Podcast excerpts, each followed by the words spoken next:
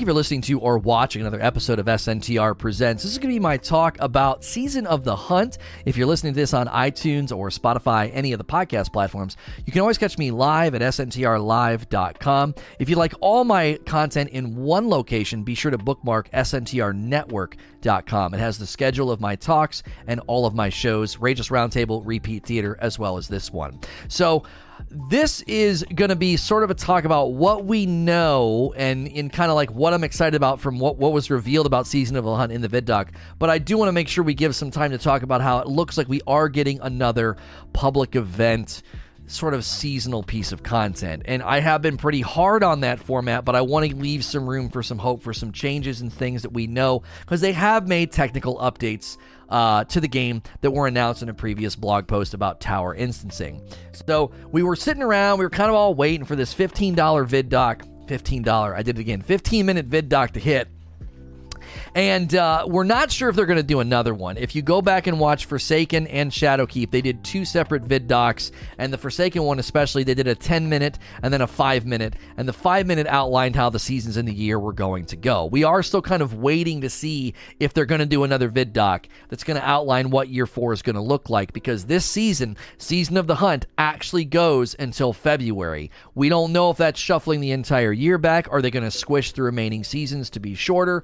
We're not sure sure. We're waiting to see what kind of an update we're going to get about that. But we did get some information about Season of the Hunt. So, what do we know? First and foremost, we know that it's going to have an actual sort of campaign and mission structure.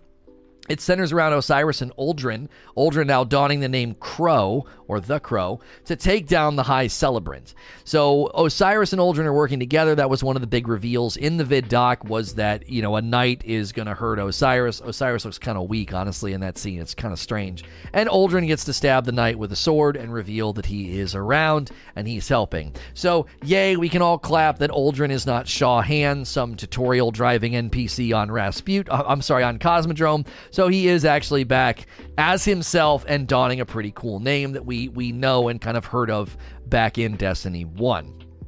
Now, they go into the details about like what's going to be happening in the world with the high celebrant there are these cryptoliths that are created around the system. They show them showing up on the various planets. It looks like for sure Dreaming City, and we're not sure if maybe we saw some um, some Cosmodrome or some EDZ locations as well. And they are corrupting the Cabal and the Fallen. Xivu Arath is kind of entering the picture and corrupting herself and army. It seems that in the footage they show a bunch of Hive, and I guess we're supposed to take from that that these cryptoliths are kind of uh, you know, corrupting the Cabal and the Fallen, and I guess turning them into the Hive so that she can have this army they go in uh, to detail here. They're going to actually flesh out Z- uh, Xivu Arath more and her relationship to Savathun and what that means for year four. So they're not just sort of doing this as a side piece or a side grind. This is part of the overarching story that is unveiling, especially if you consider what Eris Morn has been saying in Strikes and what Eris Morn said to Zavala in Season of Arrivals about Savathun and how the interference mission ended. So while we are being summoned to Europa and the Stranger and Stasis and everything with Eramis is going to be going on, this is also going to be happening as an undercurrent story to carry things in to year four, and that's the next section leading to year four. I actually really like that they're continuing this theme of the story being one that is revealed over time, bit by bit and piece by piece, to give us this feel of a larger over uh, overarching story. The seasonal content's actually tied to setting up Year Four and Savathun for Witch Queen. That's made very very clear by Joe Blackburn when he says at the end of Year Four she's going to knock down the dominoes and we're going to see what she's really been up to. There's a line in one of the strikes from Eris about how we will only know Savathun's next move when she makes it, and if we are wise enough uh, to see it or to deduce it or something to that effect. So we've kind of been in the dark. That's exactly what's been going on with Savathun, and they're going to use this year to build up to that. Now, I made predictions about the Dreaming City and the summer, and the summer would be when we would finally resolve the curse, and that would be something tied to Savathun that would lead to uh, the September expansion. Now, the expansion may be pushed back to November in light of the, how the new seasonal structure is landing with Season of the Hunt going all the way until February. But it is good to see, I think, future seeds planted in the next season and what they plan to do with more good storytelling for the whole year. So they are making it very clear that that theme of a single evolving world and the story being all tied together, that's actually going to continue into year four. That's not something they're they're abandoning as a way for the content to be structured. What we don't know is we don't know the substance of these missions. Is it going to be like interference? Is it literally going to be just um, kind of like fetchy quests where we go and do different things? Is it going to be sort of that that feel of we're not actually going on missions in a campaign it's just sort of like elaborate bounties. Uh, and that kind of leads me to my final point and this is kind of one of the concerns that people have. Another public event. It doesn't take long to notice in the footage that this is something happening in the public space and people are like no i think those are new areas. They are most certainly not new areas. The areas they were showing us are very very identifiable locations on the dreaming city that are in the public space.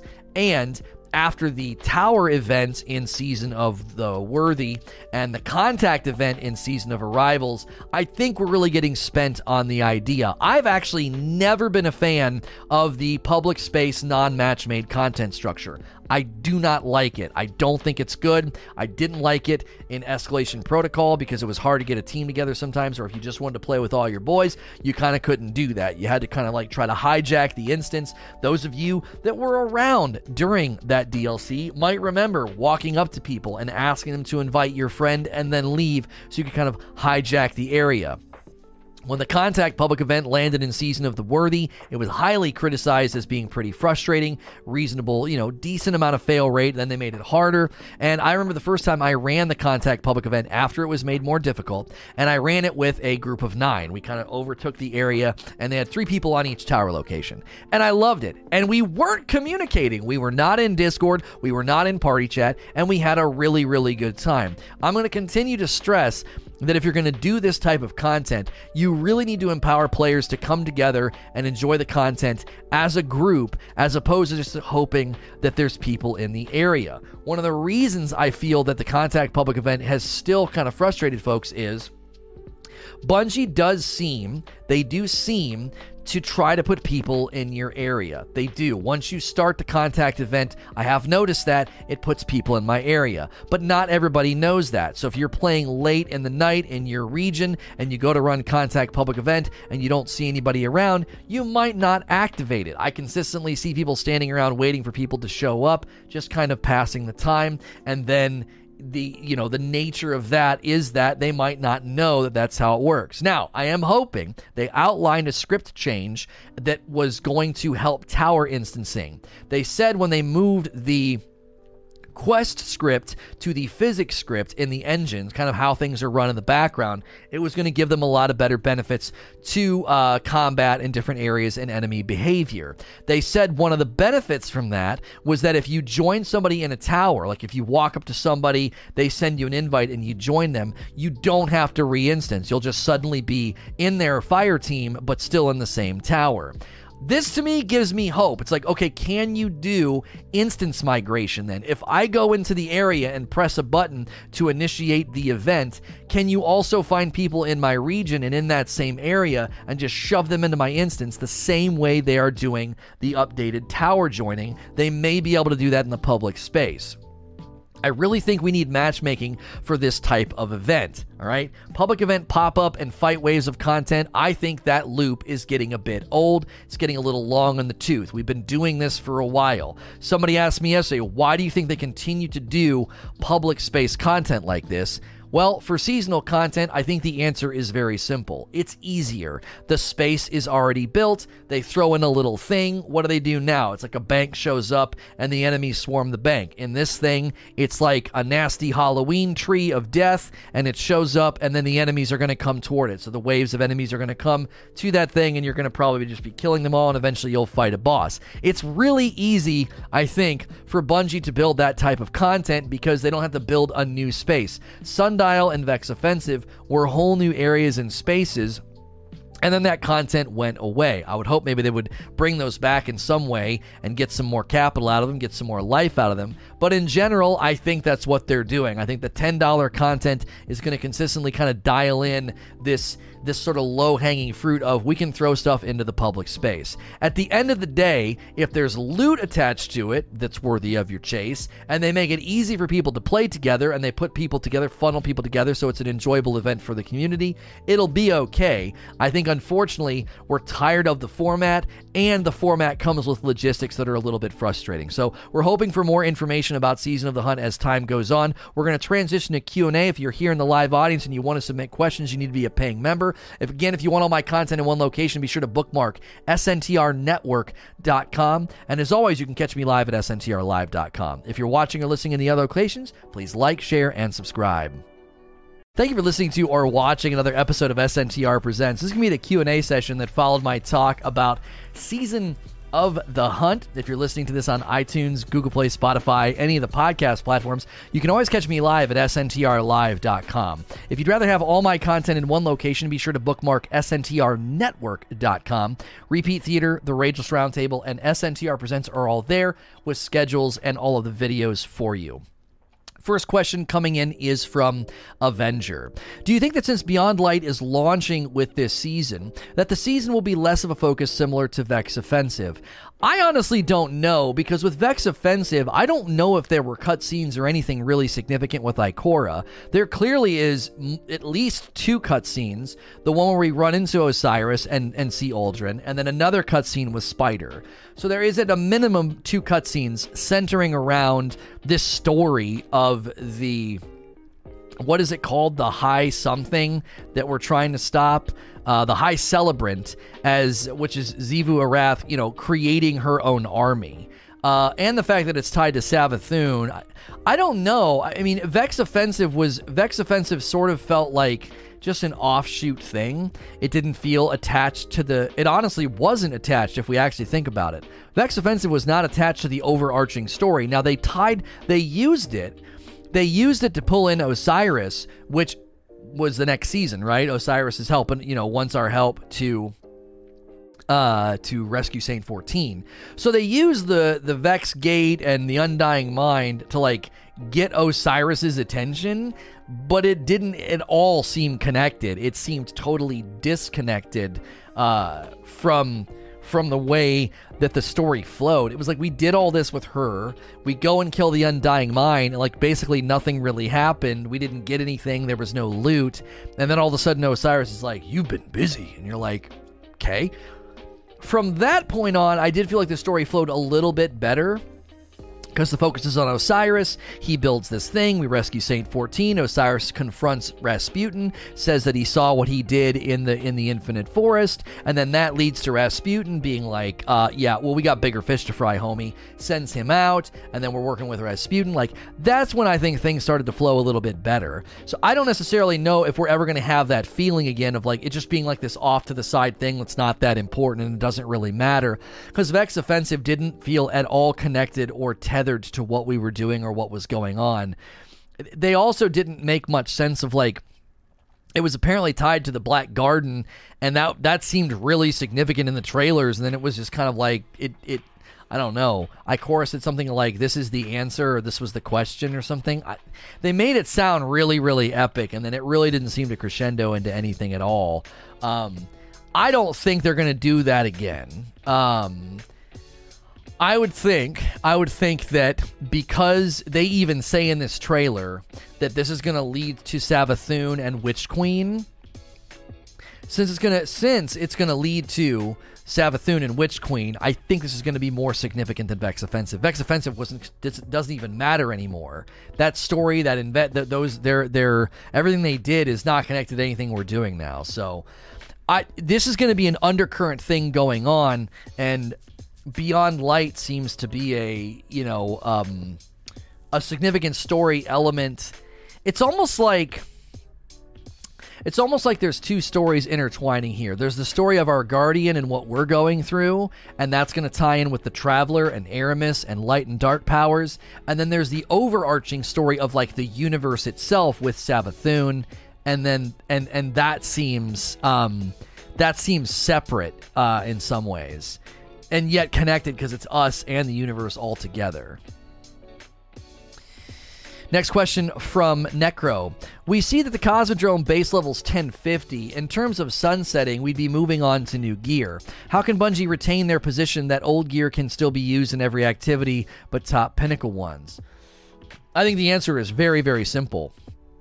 They're going to raise the base floor of the entire game to 1050. You can't create a planet that is the tutorial planet and have it be 1050 if new guardians are entering the game at 750. That simply won't work. Um, they're gonna ha- they're basically gonna raise all of your gear, and and all new characters will be 1050. Now I don't know what that means for Witch Queen. Are they always gonna raise the floor, which means Sunset gear will also get raised to 1050? And since there'll be new activities, new power deltas, and new things to aspire to, they'll maintain their sunset status in the end of the game, but they'll still be usable in public space and seasonal content. So I think the answer is very, very simple, and that's what they're going to continue to do. And this is why I kept telling people you can't have a power delta on public space content like the tower event or on uh, contact public event. That's not going to work with sunsetting. They're going to have to raise the floor of all your gear. They're going to have to raise the floor of all new players, and in so doing, they're going to prevent this weird chasm of like I I can't do anything. I'm stuck, or oh I can't use any of my gear that's been sunsetted you know sunset. Why have a lower cap then? It's always going to be raised.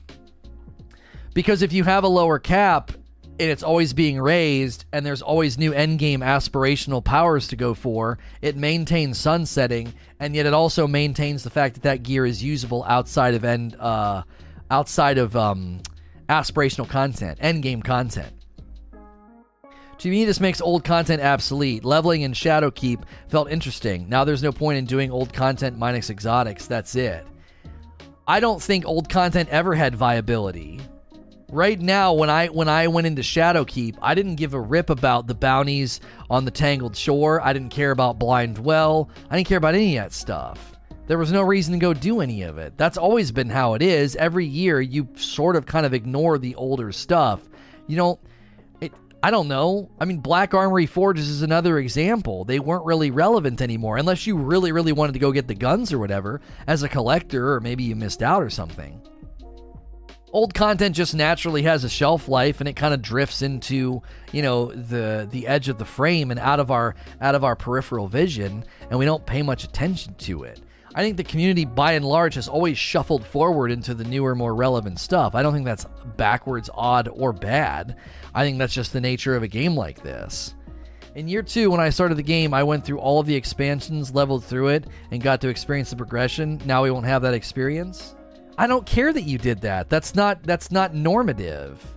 You're giving an example of something that most people aren't going to do. So you think the lion's share of the dedicated player base is going to walk into Witch Queen and be like, you know, I wish I could play through the entire game. who's doing that? I don't understand. What, no one's doing that. There's no demand for that. Like, why, why the Forsaken grind? I played through the campaign of Forsaken, but I didn't go back and do the Red War or go back and do anything from year one. I just played through the Forsaken campaign and I leveled up. I don't I don't know. Like I it's it's great that you did that, but like you know, and the new player experience is changing. So saying they should make new players do that, I mean, you can have that opinion, that's fine, but they've changed the new player experience. You're going to go to Shaw Han, Cosmodrome, and have a completely restructured new player experience. So it's kind of a fruitless discussion to be like, well, they should have done it differently. First and foremost, who cares? They're new players. They don't have the opinion that you do. They haven't touched the game yet we, the, the point of a new player experience is to be a full f- and fun funnel for people just to jump in and have a good time, not go through vanilla campaign. I don't understand making content what's completely useless after a year. Why don't we make content that can actually last? I think it's a utopian pipe dream. How do you make every piece of content equally relevant for forever? How? So 12 months later, when they launch a new piece of content, a new seasonal grind, a new a new activity and a new and a new planet, you're really concerned about content that's 11 months old. You're like, "Well, no, that content should still be relevant." How? How do you maintain its relevancy? What are they supposed to do? Every year what? Update the loot? If they're going to update the loot and the old content, isn't somebody going to be like, "Why am I paying for new content if you're going to update loot and stuff I already own?" They they they'd complain about that. If they if they were to do that, if you would have bought Shadowkeep and they put a bunch of new guns in Black Armory, you'd have been like, "What am I paying for?" You just made Black Armory relevant again. I already owned that. I want new stuff. I want new content. People would always complain about either side of the coin that the, that it lands on. There's no way to go back and make old content relevant for forever. I mean, unless you make it a power grind. Even that's kind of getting old, I think. That's why they should make them go through. I ruined my dreaming. It ruined my dreaming city experience because I couldn't. I didn't do the introductory mission until I already did Last Wish and Shattered Throne ruining the feeling of Forsaken content.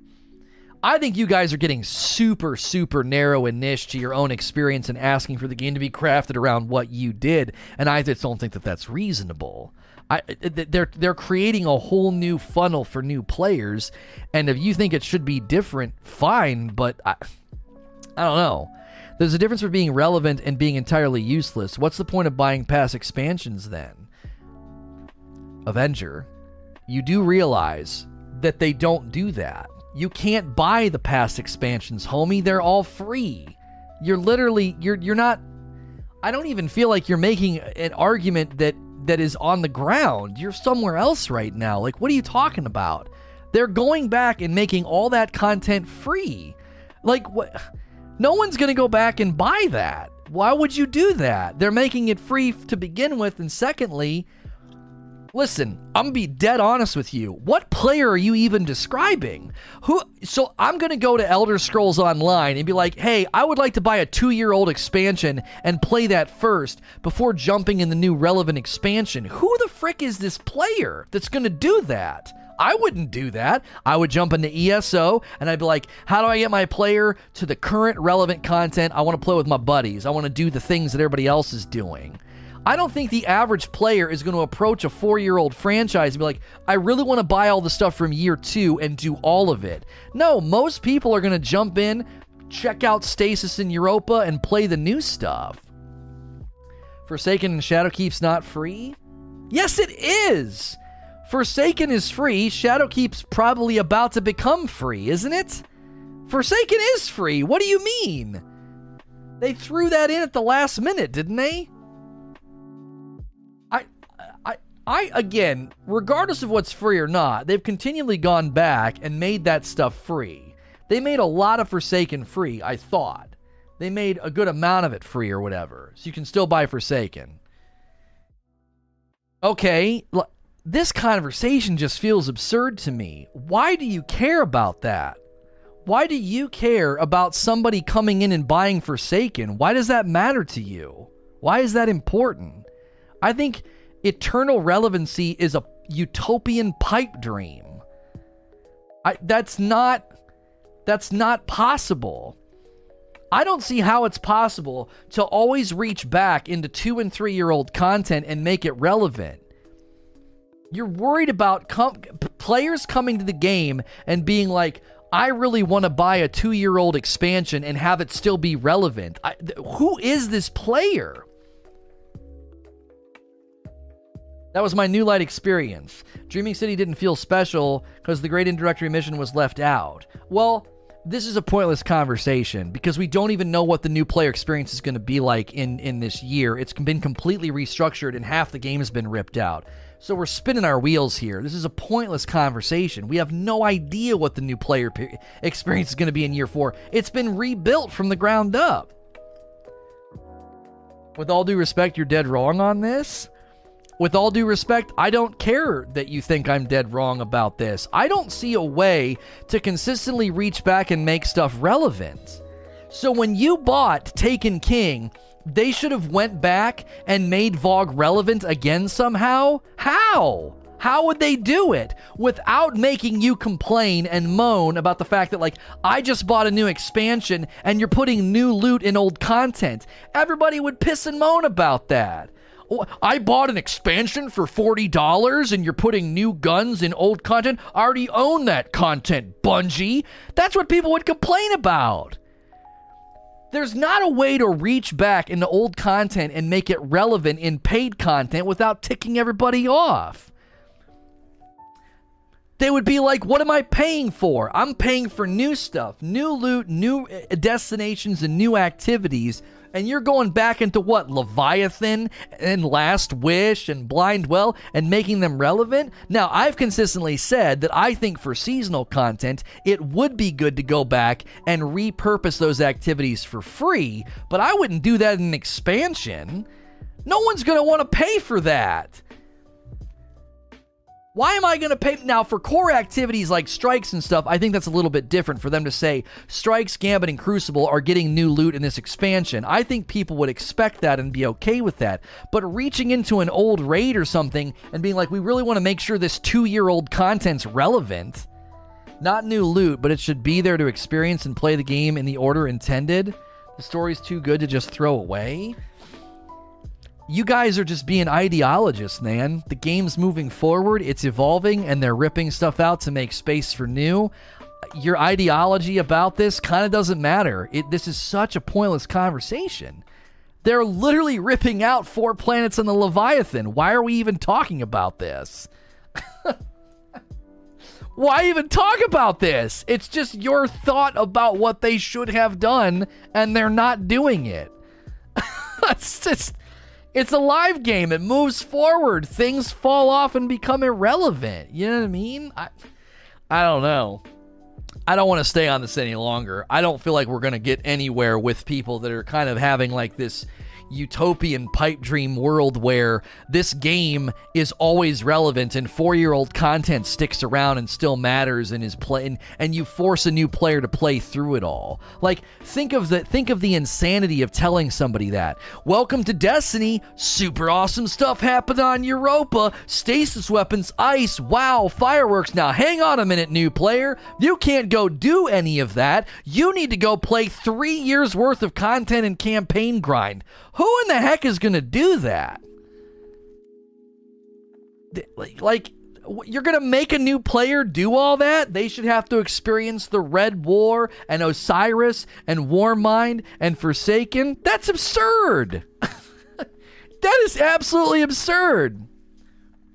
The option should be there is the argument. Well, the content's getting ripped out, so sorry, Charlie, it's not possible. King Keys with the next question. With Bungie featuring two different hunt activities, what could they do to differentiate differ, differentiate uh, them from each other to avoid feeling samey?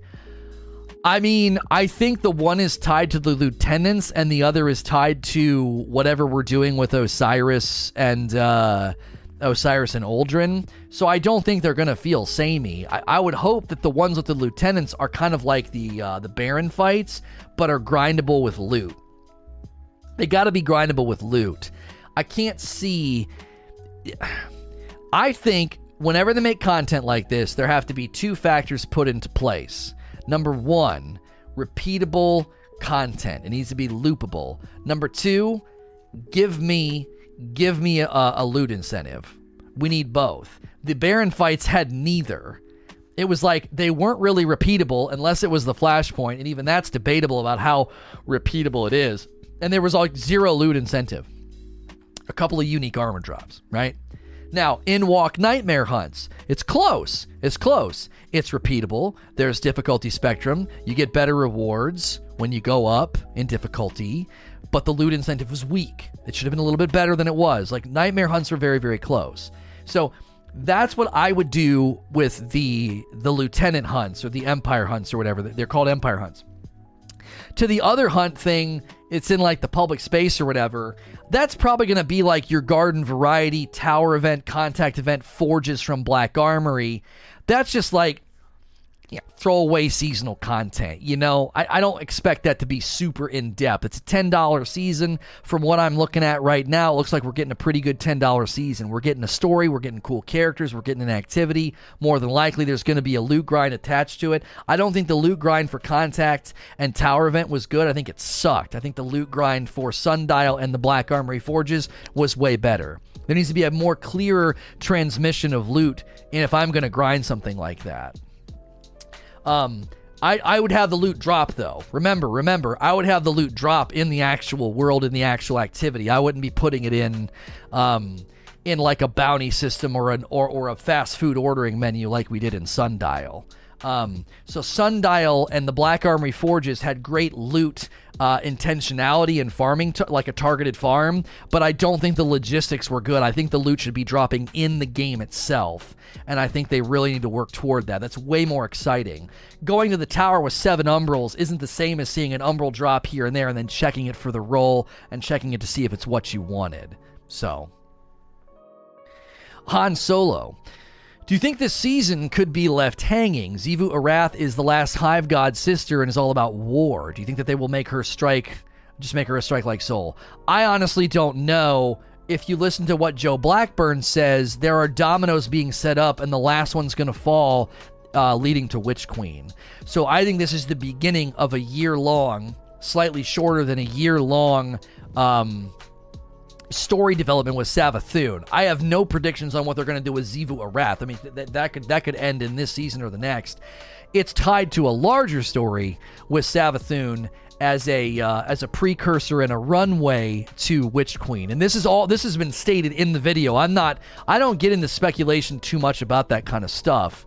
Um, but I think they gave us clear indication in the video that it's it's it's Savathun's plans. I mean, I directly quoted it um, up here. He said, at the end of year four, she's going to knock down the dominoes and we're going to see what she's really been up to. So I think you get a clear indication there that they have plans for the Savathun story to uh, to continue to sort of um, evolve and develop, and we're we're playing a part in that. The last Kokwi. With the vid doc yesterday, we saw that the season story differs from the main story. Do you feel like Bungie is going down this path so if you don't buy the season, you can still understand the main story and the season just adds more depth to the world? Well, I don't really know how they're going to handle the actual non-paying customers in this regard. They, I don't think they're going to get cutscenes and dialogue and all of that. I wouldn't think they would. I think you'd have to be a paying consumer. Now, all of it's happening in the world, so if they do similar Dreaming City style stuff to Europa, everybody can go to Europa. So I would think they'd at least be able to see the story develop there. I mean, in many respects, I I I'm I, I care so little about the free players anymore. They get so much as it is. Um, they get so much as it is. I'm I'm just not really concerned if they get story or if they get dialogue or cutscenes or they know what's going on. I kind of just don't give a crap. It's like if you're not paying, enjoy what you get. You know what I mean? My theory is the raid unlocks the Deepstone Crypt and it's its own area like the Dreaming City. That'd be pretty cool. That'd be pretty cool. Um, by the way, guys, thank you for a huge turnout today. If you're enjoying the stream, this is kind of what we do. It's live, it's interactive, it's kind of like a podcast radio show. You can keep me on in the background. Uh, we're at 950 likes. If we roll that over to a thousand likes, that's kind of our daily goal. We've been hitting over a thousand viewers without breaking a sweat. You guys, the support's been incredible. Subscribing is free on YouTube. It is different than the other platform. Clicking the subscribe button doesn't cost anything, and this is a live only channel now. I will not overwhelm your sub feed on YouTube. Monday through Friday, I'm live, and there's like one or two uploads a week. Very infrequent uploads. Uh, the Rageless Roundtable on the weekends. And then we do a VIP fight night on Friday nights. But again, that's not an upload, that's a live stream. So you can sub in confidence knowing I'm not going to overwhelm uh, your sub feed. Um, so I'm not too concerned if a free to play player comes in and is like, I don't know what's going on with Osiris and, and Uldren or Crow, uh, or, you know, I don't know what's going on with, you know, Eramis. I don't care. Pay money or, or don't. Like, it's. Like, I, I would never expect to go play some game and understand what's going on and understand the, the, the campaign and the and the depth of all that. I wouldn't expect to know any of that if I'm not paying money. You know what I mean? Does Game Pass count as paid or unpaid? In my mind, that counts as paid because they get Beyond Light. They get the expansion and Game Pass. They got to spend an extra 10 for Season of the Hunt. But they get they get Beyond. They get it. So Clickfire. Between Luke saying the stranger has a lot to say, Variks and Viddoc talking about secrets and mysteries, do you think there's a major story oh crap moments coming in Beyond Light? I don't know. I don't like to make predictions about this kind of stuff because I they're Bungie's kind of known for saying stuff just just to kind of like it's just part of their lingo and their you know what they like to talk about. I'm actually more interested in the fact that it says there are Secrets on Europa, and there's a definitive end date. I think it's January the 12th, which is a Tuesday. I'm really interested in what that means. Is that going to lead to is that a rotation? Right? What is that? A 4-week rotation? Let me let me look at the calendar here. So, game launches on the 10th. So, one, two, three, four. No, that's five weeks. So it'd be like a five week rotation. Maybe something's happening on Europa and it rotates on a five week. I don't know. Maybe it crescendos in like a a weapon dungeon, like the uh, um, Whisper or Outbreak.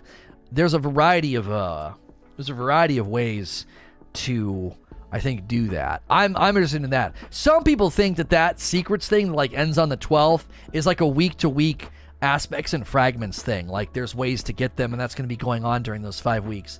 That's a decent theory too. We could get the aspects and fragments from the uh, from the Empire hunt because um, they all have different abilities, and maybe each of them have different drops for the different aspects and fragments, and that's why we're hunting them down because they're the Dark Empire and they're wielding stasis, and we need to benefit from their, um, you know, from their technology discoveries and their ability discoveries that they've made. You know, I, I uh, I think that could be it as well.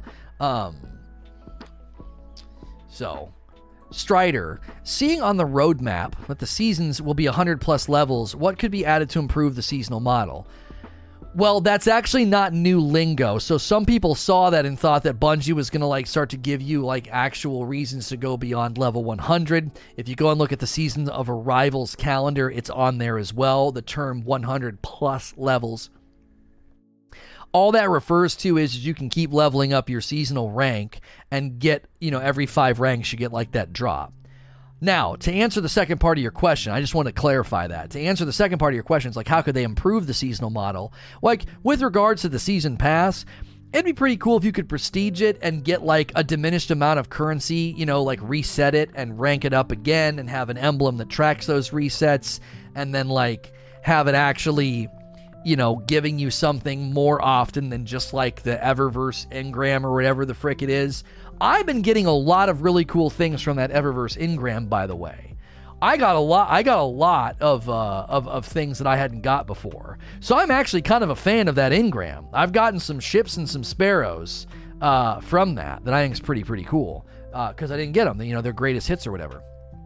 You also have to consider those are great for new players. They're constantly getting cool stuff. You might not be getting a, a, a pretty a, a, great flow of new ships, sparrows, and ghosts, but the new players are, and that's a really really great value transmission. Like every time they're leveling, like every five levels, they're getting a cool Eververse item. Um, but I think a way to prestige it and reset it and have a and have a reason to do that would be pretty cool. Uh, other than that, you know, I, I'm not I'm not going to get too bent on what I think they could or couldn't do for the seasonal format because we're about to go into a new year with new rules for the seasonal format. So it's kind of hard for me to say, you know, what they could change. I think the idea of new seasonal a new seasonal loop and new seasonal like gear to chase, like guns and gear to chase.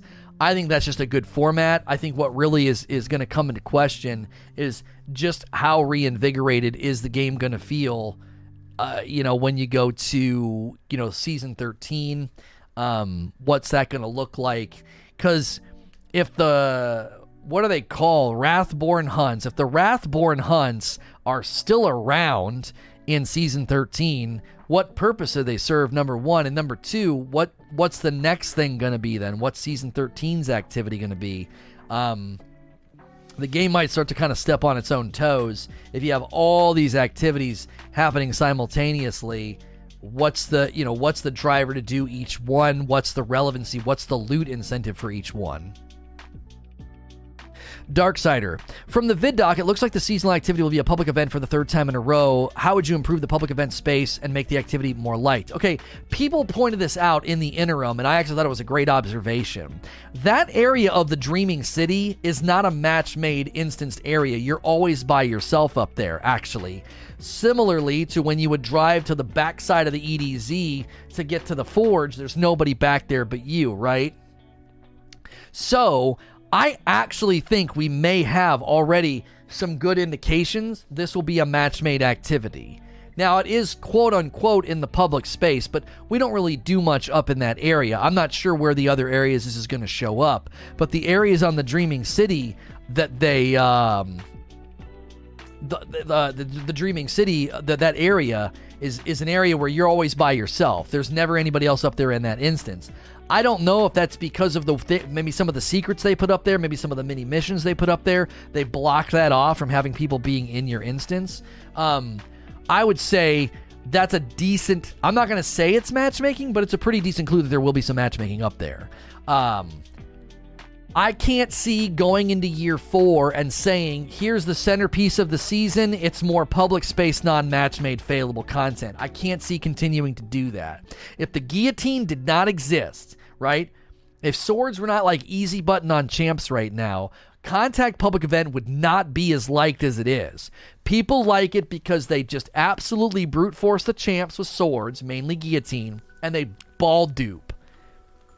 If you could not ball dupe and swords were not easy button spam fest on the on the champs, on the champions, I don't think Contact Public Event would be getting the pass. I don't believe it deserves the pass. I think it's crap.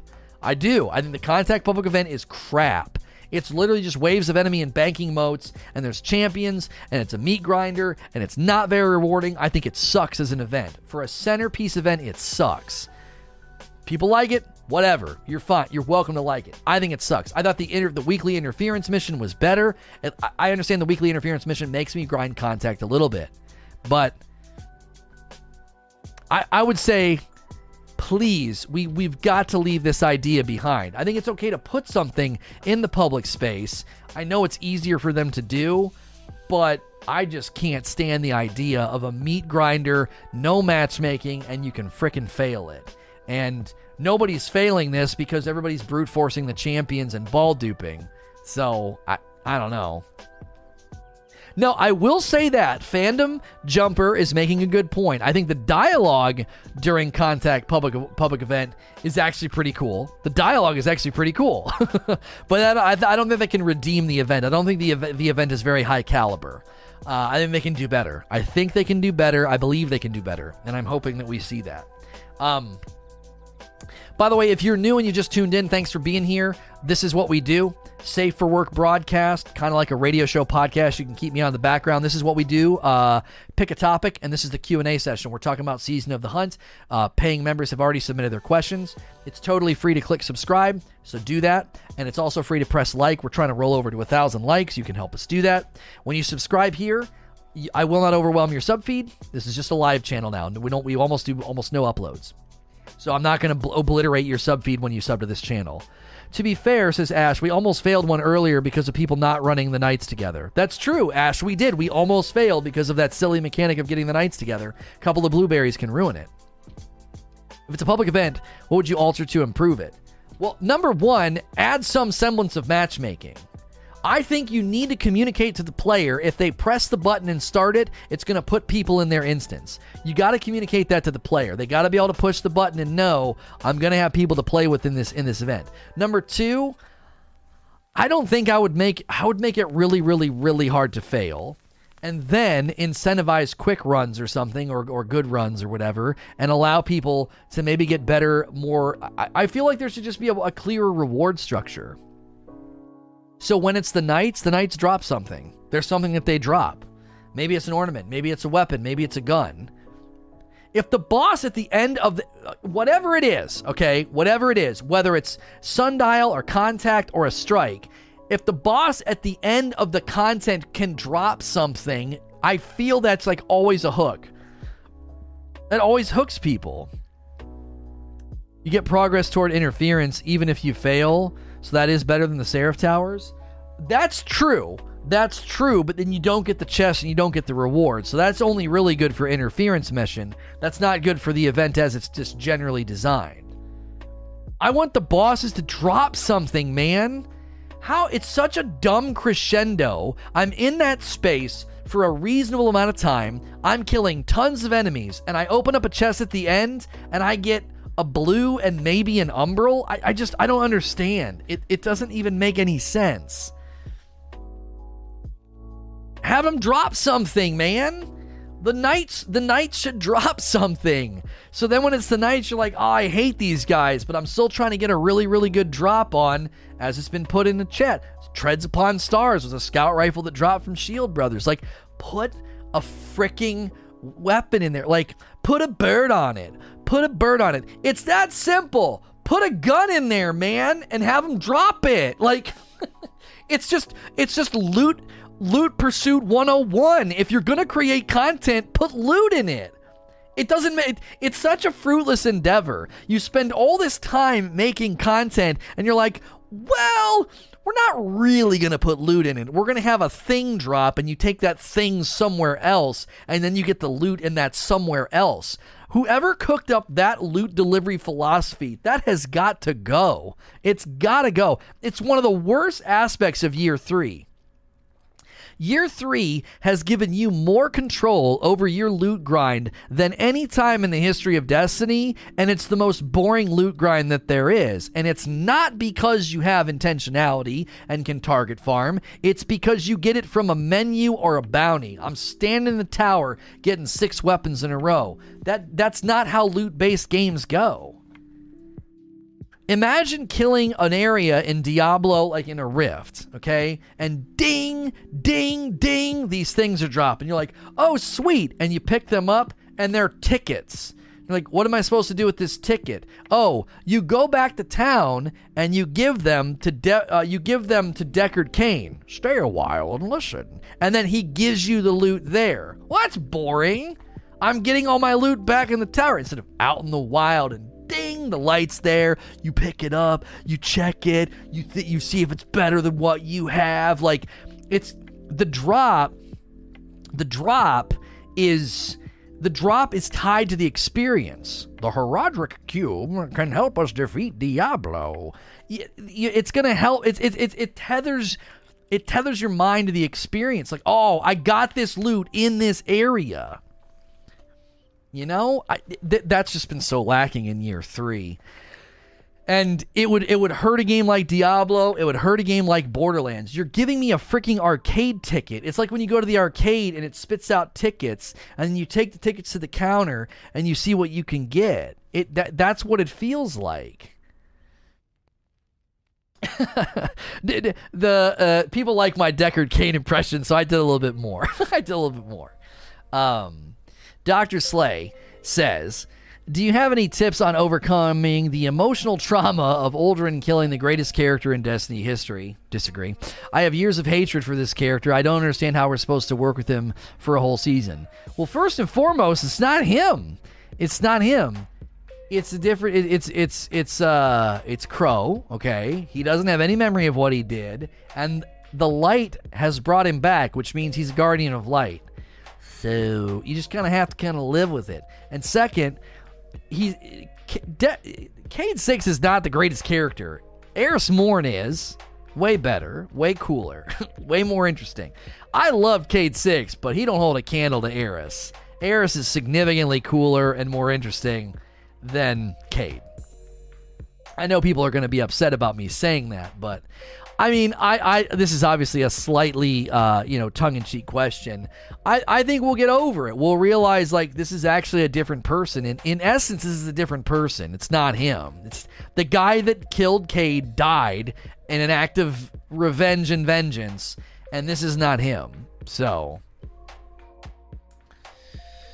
Poet Anderson. With Season of the Hunt being attached to Beyond Light, and because of the massive delay, will it be shorter season than Undying? Uh, on how Undying was shorter, or because Bungie had to push it back further. Yeah, it says it's going. It says it's going to um, February, and we have no idea what's happening with the other seasons because you can order right now the edition that comes with every season. That's like literally in the verbiage. So I don't know what they're going to do my theory would be this how many actual weeks did they push this back, right? So November the 10th, this was supposed to land on what, September when was it supposed to launch? September the 8th? Was that the original launch date of Beyond Light, September the 8th? I think that was.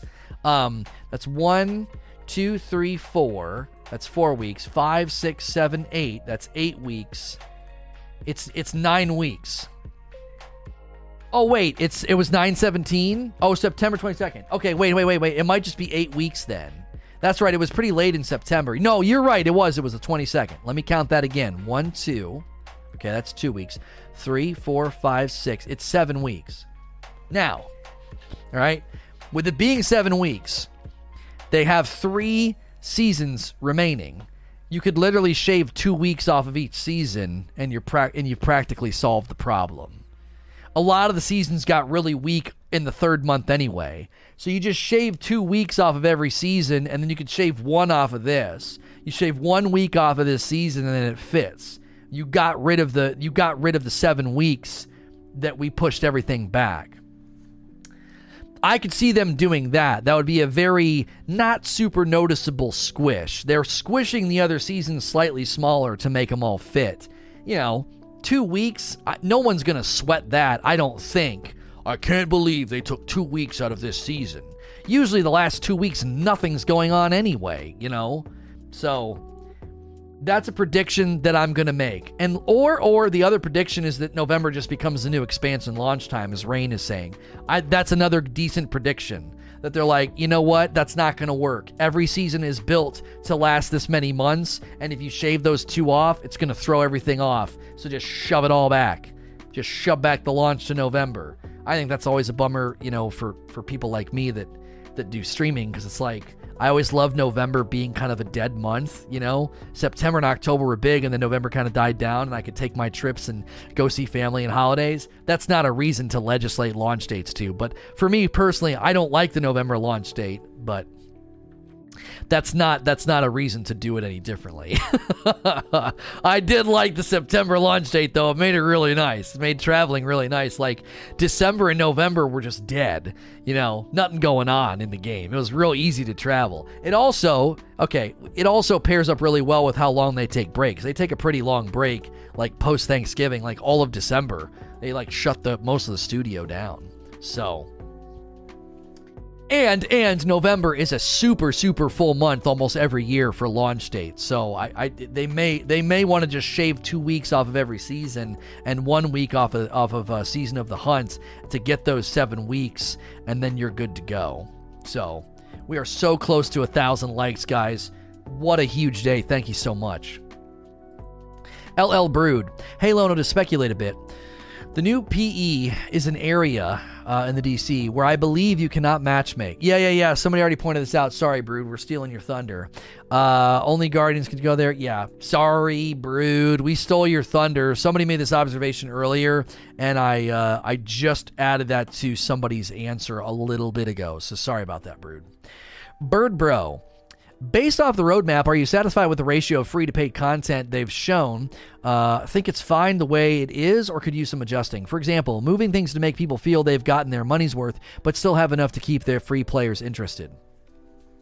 I'm actually surprised it took this long for this to come up 12 questions in, because I think this is actually a huge problem. A huge problem. Seriously. You think they're going to take a normal break this year? Yeah, I think they will. Mm-hmm. I think they'll take a normal break. Yes, even though they're working from home. Maybe it'll be a little bit shorter. It might be a little bit shorter, but I still think they do. Um, I didn't want to start the Q and A off with that. So we've been um, we've been kind of you know beating this to death, but I think it's a huge problem. Huge problem. We have the best problems. Many people are talking about our problems, and they say they're excellent problems. Um, uh, this is a huge problem because it's it it looks like free players are getting so much stuff, and I don't have a clear picture as to what I'm paying for. I genuinely think when you go to the splash page for Season of the Hunt or Beyond Light, there should be two buttons to push free to play and purchase. And so when I hit purchase, what am I getting? I don't want to see all that free to play stuff. Like the free to play stuff should gray out. I know I'm getting that. What am I getting for the $40? Everybody gets Europa. What do I get on Europa as paying as a paying consumer? What?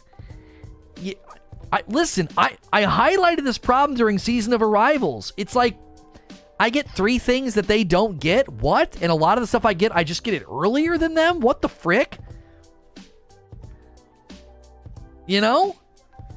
Lono said we're still two months away, just waiting to let you know. Well, shut the frick up, Avenger. I honestly had no idea that we'd be getting to the end of October and still be gray on this stuff.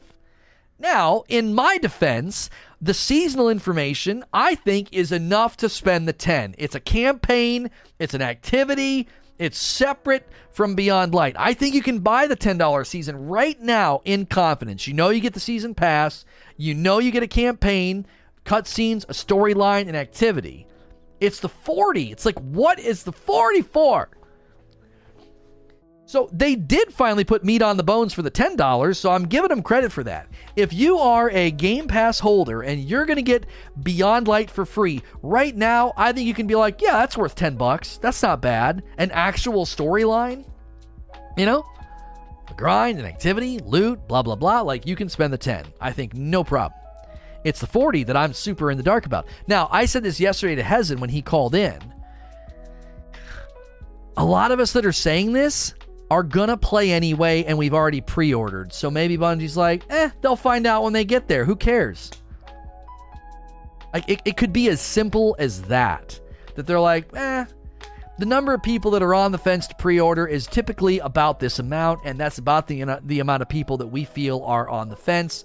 You know, if sales projections and pre-orders were in a shambles or bad, they would start giving us a whole lot more information. The fact that they're not, they probably are solid. It's like, yeah, sales projections are good, pre-orders are good, free to play in Game Pass is going to be a massive freaking funnel of new players. We're fine. You know, a handful of people have, have, have canceled their pre-orders. You know what I mean? It's a scummy business practice that's basically a gamble for players. I think scummy is a little hyperbolic. Um, it's a little hyperbolic because it's not a gamble for you. You don't have to buy it if you don't want. You don't have to buy the scratch off ticket. It's you know what I'm saying? You don't know what's underneath the scratch off. You don't know if you're going to win any money. That's your choice to buy the scratch off. It's your choice to buy the content. They're giving you so much for free. They're honestly giving you an easy out as a skeptical player. You could be like, I'll just wait and see. I'll go to Europa. I'll check some stuff out. I'll go to uh, I'll go to uh, Cosmodrome. Check that out. I'll kind of see what it's like, and then I'll decide to buy if I want. You know what I mean? I, I, I don't think it's scummy. No one's putting, no one's forcing you to do anything right now. You can totally sit on the sidelines for a week now, obviously, if you got your collector's edition like me and you want to jump in day one raid race, well, that's a value that's important enough to you for you to spend the money and kind of gamble. You're like, oh, I don't know, you know? You ever wonder why they don't issue pre order cancellation numbers? I have no idea. Apparently, the Halo Infinite uh, director, um, Chris Lee, has left the project. Uh, that's interesting. What's it say? What's the rest of that tweet say? It says, uh, "This is the second Halo Infinite director to depart in two years. Another sign of the game's turbulent development. Yeah, that's not looking too good." Free to play was a mistake, and it never should have happened, and should go away. That's all I have to say.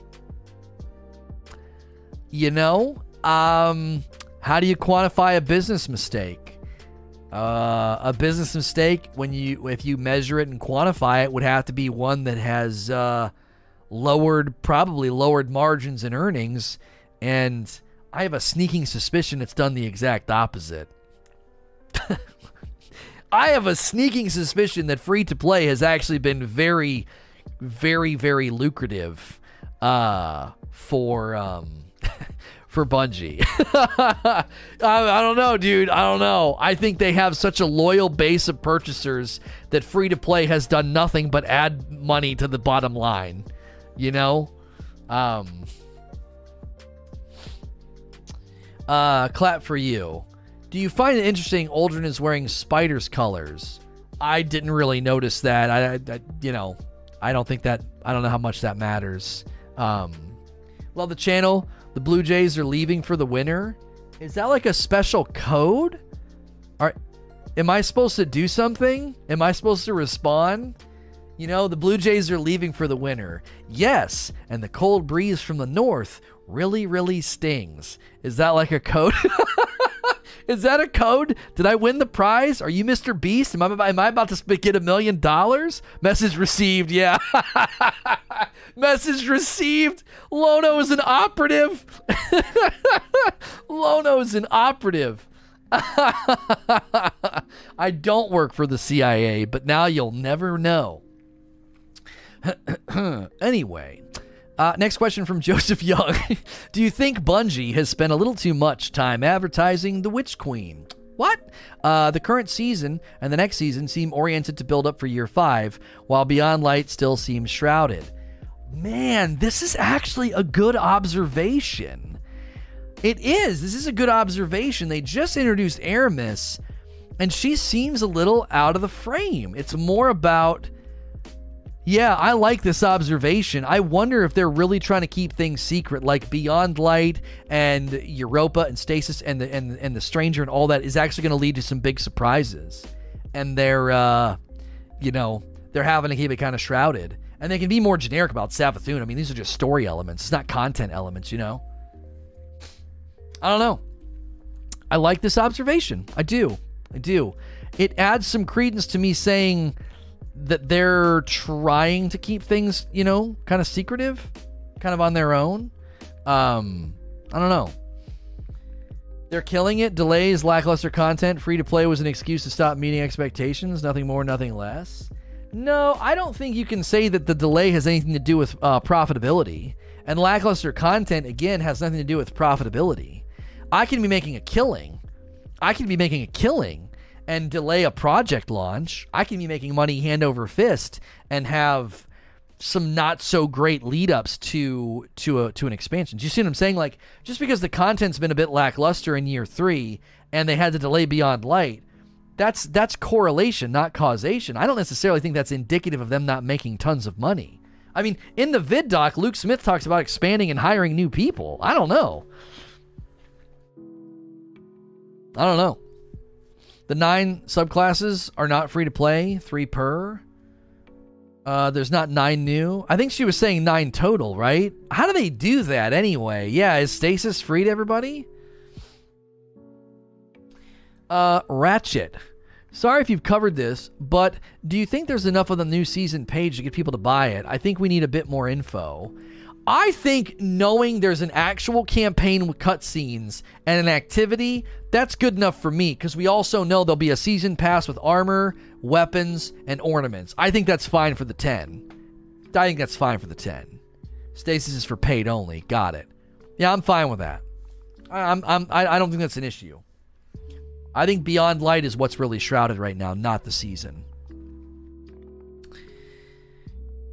Inazuma says, I don't believe that anyone has addressed this. You can see a new hive type at 1228 that is clearly a Cabal body. Does this mean Bungie will add new units even for seasonal content going forward? Keep in mind what's happening on that actual um on the actual activity. Xivu Arath is summoning Fallen in Cabal and corrupting them. She's like turning them into her army. So they're going to be maybe hybrid units um, maybe a little takenified kind of a thing. Like it'll be the unit, but not the unit. It'll be behave a little bit differently. Or maybe you're just seeing a screenshot of or or some video footage of something changing. Um, so it is interesting. Actually, this is really interesting from a lore perspective that they're not using Taken, they're using something else to corrupt and create an army. So it's like what Oryx did as the Taken King, but it's different. I wonder I wonder what that what that could mean long term with respect to like their plans and the Taken themselves. And if she is the Taken Queen, what is Xivu Arath doing then? They don't have the ability to take? But then why do they refer to Savathun as the Taken Queen? She's referred to as the Taken Queen, and the Taken are doing her bidding in some respect so they can control the Taken, but they can't take. She has Quria. Quria has the ability to take. Oh, got it, got it, got it, got it. That's kind of cool. That they're going to grow. They're essentially going to grow maybe two armies, two forces then. They have one that's taking, one that's corrupting. Wait. What if that's the sort? What if that's our. What if those are our next darkness subclasses? A stasis subclass, a corrupting subclass like decay, right? And then a taken subclass. Maybe we've got it. Maybe we've already got the information right in front of us. Um, yeah, that'd be pretty cool. I'm pretty certain we're gonna get taken subclasses. I'm gonna. Do, I think that might be the topic for tomorrow. Uh, more, I'm sorry, more darkness subclasses. Given what's said in the uh, the heads up in in the UI. Quria, yeah, whatever. Uh, Archon's Forge. How do you think Bungie will incorporate No Time to Explain into the season of the Hunt? It'll probably be an award uh, from the Stranger. They'll, they'll probably have us go on some quest for her, and then we'll just kind of get it. Um, so I, it'll be something like that. Rumor has it Savathun might flee might flee to the Dreadnought to acquire the Tablets of Ruin, which teaches you how to take. And that would be a great way to bring the the um, the Dreadnought back into frame. They could do that over the summer because that's supposed to be. He says she's going to push all the dominoes down, and that's going to lead to uh, year five. That's going to lead to Witch Queen. Alpha with the next question. Maybe it's just me, but I've seen a lot of pushback on the big crow reveal for the next season. Would you prefer marketing to lead towards gameplay and leave narrative focus? No, they've done this. And the reason they do this is the community gets to enjoy that moment together instead of having a bunch of douchewagons spoil it on Reddit, 4chan, Twitter, YouTube, you know, purple platform chat, YouTube comments, you know, more console throws it into a thumbnail and ruins it for everybody. That's not any shade. I like more console. but he always puts spoilers in his thumbnails. I had to mute him on Twitter. I had to mute him on Twitter. I was like, I didn't want to see that. Uh, but I think that's their that's their new um, that's their new way of doing it. They're gonna they're gonna let us kind of celebrate. They let us celebrate, not celebrate. They let us kind of experience Cayde's death together as a community, so it doesn't get data mined and leaked and spoiled. So Uldren coming back as the Crow and being the centerpiece of a season, we all got to kind of see that moment of a knight standing over Osiris and slam, a sword comes through, and there he is. Like, that was a cool moment that we experienced communally instead of it being sort of this this trickle out of spoilers from all the douchewagons of the internet. You know what I'm saying? So, Ashen Hollow uh, was expecting a perk review too much from the vid doc. No, no. I maybe not a perk review, but something in that realm I think was a fair expectation, and let me explain why.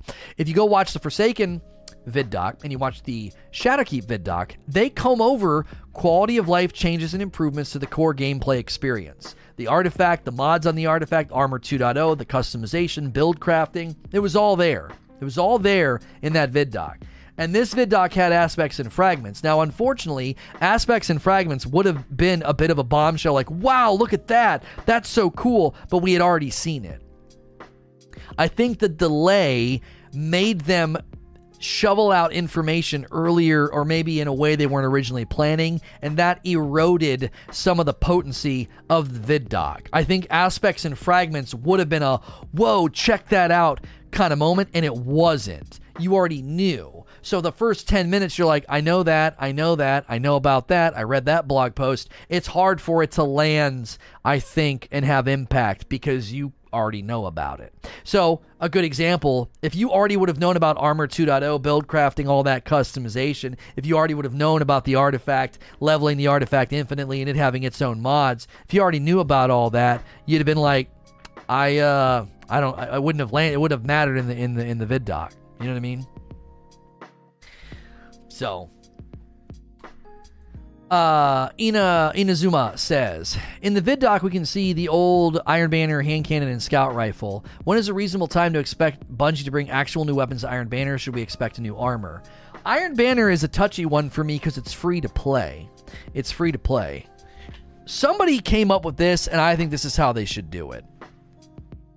I think non-paying players should get all the old Iron Banner stuff. I think anybody who's hold, I think season pass holders should be getting new drops in Crucible, Iron Banner, Vanguard, and Gambit. If you go and play Gambit, Vanguard, Crucible, or Iron Banner, and you're a non paying customer, non paying Guardian, you should get everything that's old. That's fair. you're not paying any money. So politely shut the frick up. like, that's not fair. What do you mean not fair? You're not paying any money. Season pass holders should get different loot. Do you see what I'm doing? I'm keeping the funnel of accessibility open. Anybody can play Crucible. Anybody can play Iron Banner. That's good, right? You're not fragmenting your player base. That's good for matchmaking. That's good for population. However, season pass holders should be getting better stuff, cooler stuff. They should get the loot. That's what I would do with Trials, by the way. In Season 13, when they introduce new weapons and gear in Trials, I think you shouldn't be able to get it unless you're holding the Season Pass. That way, all these cheaters keep giving money to Bungie every time they get banned. They got to come back in and buy the season again. That's a slight barrier of entry, and at least you're making money off these morons. Pay to win? That's not pay to win. No, it's not. Is it pay to win when I buy the DLC and can get guns that you don't? That's not pay to win. Is it pay to win when I buy an expansion or I buy the season pass and I can get the loot from the Black Armory forges or the menagerie and you can't get them? That's not pay to win. That's the way these games work. You buy the content, you get the new content, the new content comes with loot. If you're not paying for the new content and not getting the new loot, suck it. Like seriously, genuinely, suck it. You're a free to play player. Why why do you get all the stuff? You shouldn't get anything. You're not pay- you're not you're not you're not paying. You're not paying any money. Like, what do you mean pay to win? Buy the content if you want all the new stuff. It's that simple. Five and six years into the into the franchise, it should be handing you new loot. No, get the frick out of here. Swipe the credit card for 10 bucks, shut the frick up. Like, I'm not trying to be mean, but come on. Number one, that's not pay to win. Number two, you have got to be incentivizing a purchase or rewarding people for actually being a paying consumer. I, you know what I mean? Like, I, gameplay is free. Anybody can play. There's tons. There's tons of loot dropping. There's tons of things for you to use. And if you want the new digs and the new awesome stuff, then you got to buy. I, I, buy every expansion. I was just bringing up the argument some might. Well, no, you're right. I mean, Mora, you're right. I mean, people do say that. They're like, isn't that pay to win? I'm like, was it pay to win when I bought House of Wolves and could get guns that you couldn't get? No, that's just how these games work. that's just how these games work. You know what I mean? And and usually weapons aren't that clear of a like an advantage. Like, oh my gosh, I won because I had this thing. Like that's not that's not how it works. that's not how it typically works. So if OP comes out, I'm sorry, if Stasis comes out and it's OP, but you don't have it, it's pay to win, right? You know, yeah, and uh, that's just the way it is. That's what I would say. I know you're being silly, but yeah, I, I would call that person cupcake. I'd be like, suck it up, cupcake. If you want stasis and it's being a it's a, it's giving you headaches in the crucible and you're having a hard time and you're really grumpy and angry, then buy the content. Like that would be my response. It's that simple. Hi, I'm here and have paid nothing. Okay, great. I would like everything you have. What? Like, I'm sorry? I'm sorry, what did you say? I'm here and expect everything for zero dollars. I don't care about those types of players. If you're a free to play player and we get into, you know, November and you're going to the forums to complain about pay to win, I mean, I'll, I'll just I'll just drink those tears for breakfast. Like no one cares about you. no one cares about your opinion with your zero dollars. you you know we don't care about you. You take your zero dollars and go somewhere else. Do you know how much you get for zero dollars? You get like entire planets, entire loot pools. You can just play. Take your zero dollars and go somewhere else. uh. Didn't the people who didn't pay for the Taken King get Shadow Shot and whatever else for free? Yeah, I think the subclasses in Taken King were free, but all the loot, all the loot, you, you had to own the expansion to get it. Yeah, yeah, yeah. Yeah. Buy a gun or the expansion. They both lead to content. One might be slightly illegal, but hey. What? What are you talking about? A better phrase would be pay to be viable? Yeah. Or just or just you're not entitled to anything, maybe? I pressed a button on my controller or mouse and installed the game, and that means I'm entitled to everything. No, I'm afraid it doesn't. I'm afraid it doesn't. So, all right, that's a good Q&A session. 20 questions rated an hour long. If you're listening to this and you're like, man, this was really enjoyable, as long as you're a paying member uh, and you click the join button, you can submit these questions. We do this live on the air. Uh, if you're listening to the past broadcast or recording, you can always catch me live at sntrlive.com. We do these streams Monday through Friday. If you're here right now in the audience, we're not shutting down. Be sure you're subscribed. Be sure you've smashed the like button. Those are free ways to help out the channel. It's free to subscribe, by the way. Subscribing and joining are different. If you subscribe to this channel, I will not overwhelm your sub feed. This is a live only channel now. You see the links down here at the bottom. SNTRvideos.com is all the videos. That's an archive channel. That's so if you want the uploads, the individual uploads.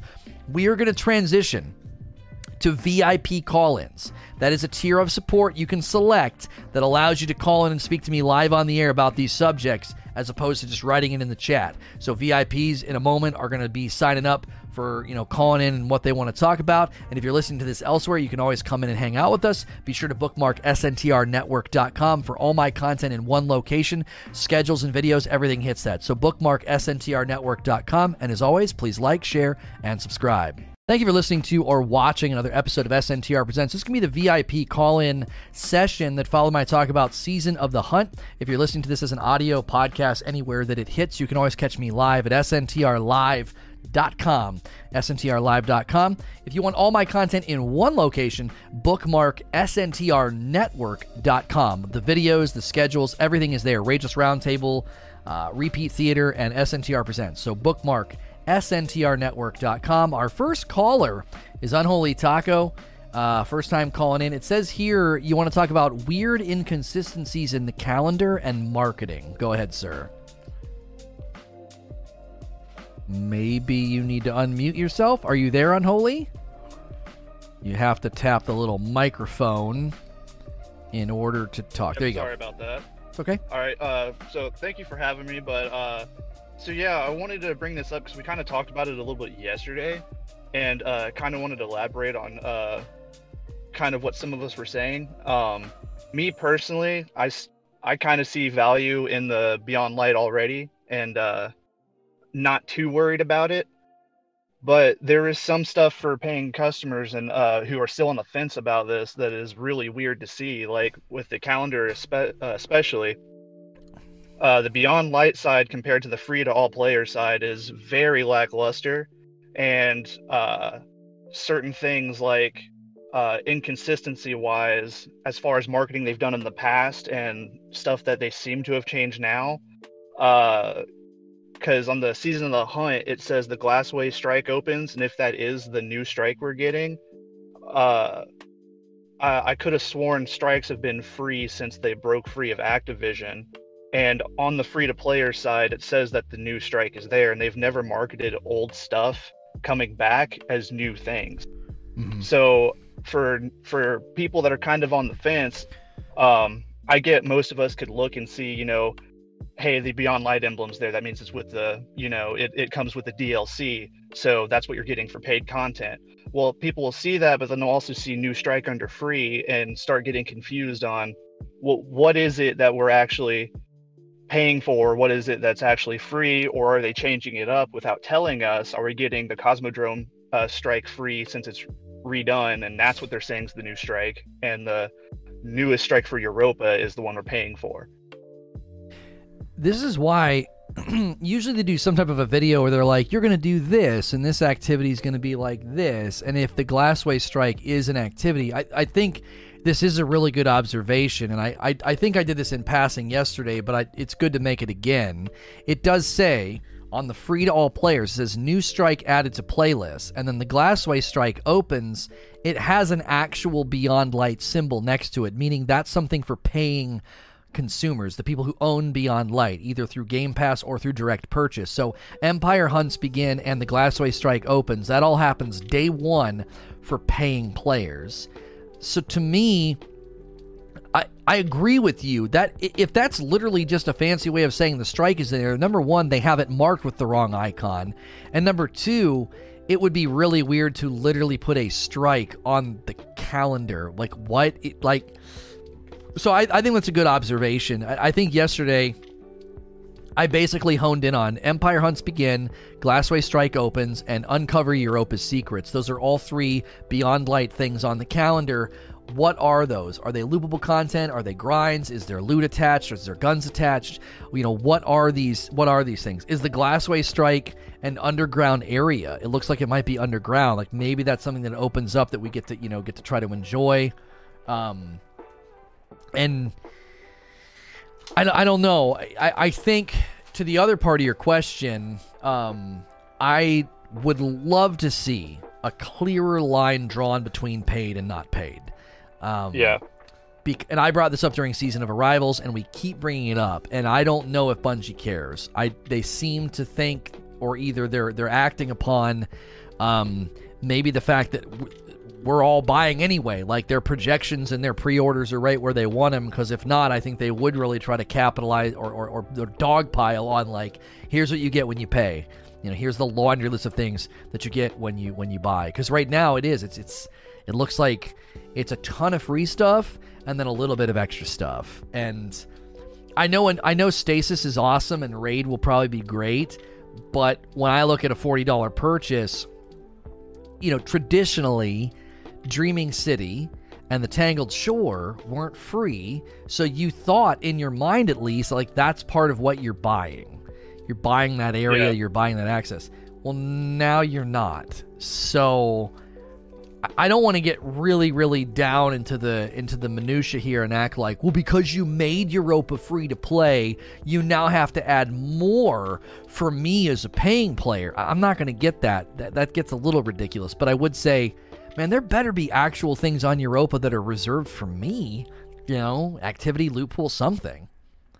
Yeah, and, and to add to that too, with the uh, list that they do for the uh, Beyond Light, uh, it, it does specify that it's all for launch day, uh, for the free and the um, uh, for the free to play and for the Beyond Light users. But why couldn't they also just put the uh, Empire hunts there too? Because that comes out the launch day, or they, Mhm. they could have you know that list there for e- people to read. And if they put the strike under free to play, uh, and that's referring to the Cosmodrome strike. They could have, if the Glassway is the new strike for Europa, then they could have put that under free to play, uh, or they could have put that under uh, Beyond Light as well for people to better just read down that list. Because right now there's three bullet marks for paid players and ten for free. Right, and they really fill it in too because they're like stasis unlocks, and they put Titan Behemoth, Yeah. Warlock, Shadebender, Hunter, Revenant. Um, And, and to to be fair to the free to play thing though, is if a game does go free to play, you are going to see a lot more free to play aspects than you are paid aspects because you're adding on to what's already free. But since it wasn't always like that, I'm I see where people's criticisms criticisms for that are coming from. and it it's so it's almost a little obno- maybe obnoxious. When you go to the free to all players all of the bullet points except for iron banner and the dawning and then the seasonal ranks they all start off with new. New destination new cosmodrome new season new strike new lost sectors new artifact mods new tribes like it's like new new new new new new new. And it's like whoa wait a minute. Yeah. you know where where where's the paid stuff? You know i get a campaign subclass and an exotic quest? I'm sorry what? Like that's a $40 purchase? And obviously you go and look at the calendar and that's why i think i zeroed in on empire hunts glassway strike and undercover europa secrets because it's like oh and the raid sorry we know a raid's almost always thrown in. So to me i, I think that's a totally legitimate like question to ask. Whoa, what is Empire Hunts? What's Glassway Strike? What's Uncover Europa Secrets? And Yeah. e- er, earlier, you know, Avenger was like, well, that's, you know, I'm gambling then if I buy it. Well, I mean, I, I kind of pushed back and I was like, you can wait, you know. I wonder if that's just their attitude. They're like, yeah, most of the most of the dedicated audience is going to buy no matter what. We don't need to make wake up waste marketing capital and web page space talking to them. We need to really try and get more players in that are free. The dedicated players are going to play no matter what. There it's not like there's this giant giant quantitative or quantifiable group of the community that's like, I'm not going to buy until I know what the Glassway strike is. Like, there's not. I think that there's just too many people that buy no matter what. and the and the people under the uh, you know on the fringes here that are like I'm to wait, I'm to sit on the fence, I'm to hold off, I'm to cancel my pre-order. They're they're probably too small in number for Bungie to be like, we really need to make sure the splash page highlights paid versus free, or we need to make a separate video for paid players. Like they're they're probably measuring it as just it's not important because we're we're so long into the franchise's life that most people are just buying it no matter what. Yeah, and that's that's kind of where I'm at too. Is um, I, am in the middle of where I see both sides of the criticisms, but for me, I'm I know I'm gonna play, you know, the year's worth of content and be completely fine with it. So the price point for me is fine.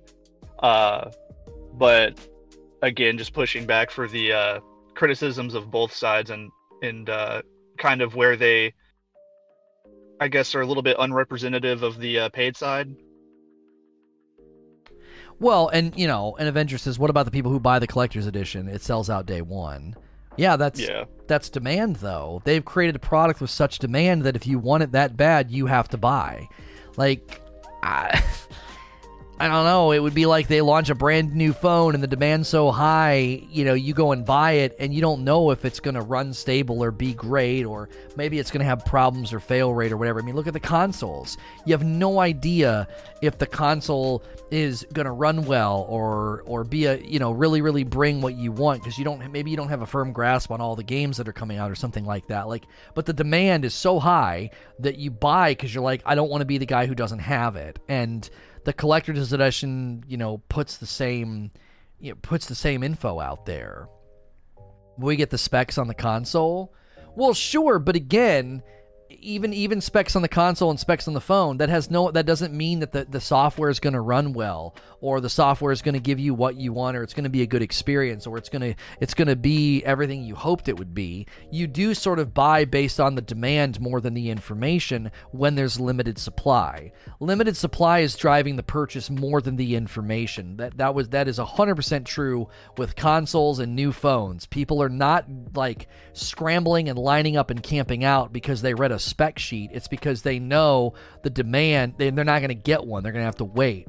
So when the demand is so, so high, listen, uh, yes, that gives them a pass to a certain degree. They can be like, we don't have to say as much. We don't have to go out and give all these details. People are going to buy this like it's like it's oxygen and they're drowning. Like they're they're going to buy this so fast. We don't need to give them a ton of information. We, we've created so much demand for the product that they'll buy it because it comes with a Cayde statue. You know what I'm saying? So like it's that but, but again that's your choice as the consumer. No one's forcing you to do that. Is the value of the collector's edition strong enough for you to pre-order with with knowing as little as we did? That's your choice as a consumer. You didn't have to you know? The trinkets and the toys that come with it the lore books I, you know, you could have been like, yeah, I don't, I don't, that stuff's not a strong enough motivator for me right now. I'm going to wait.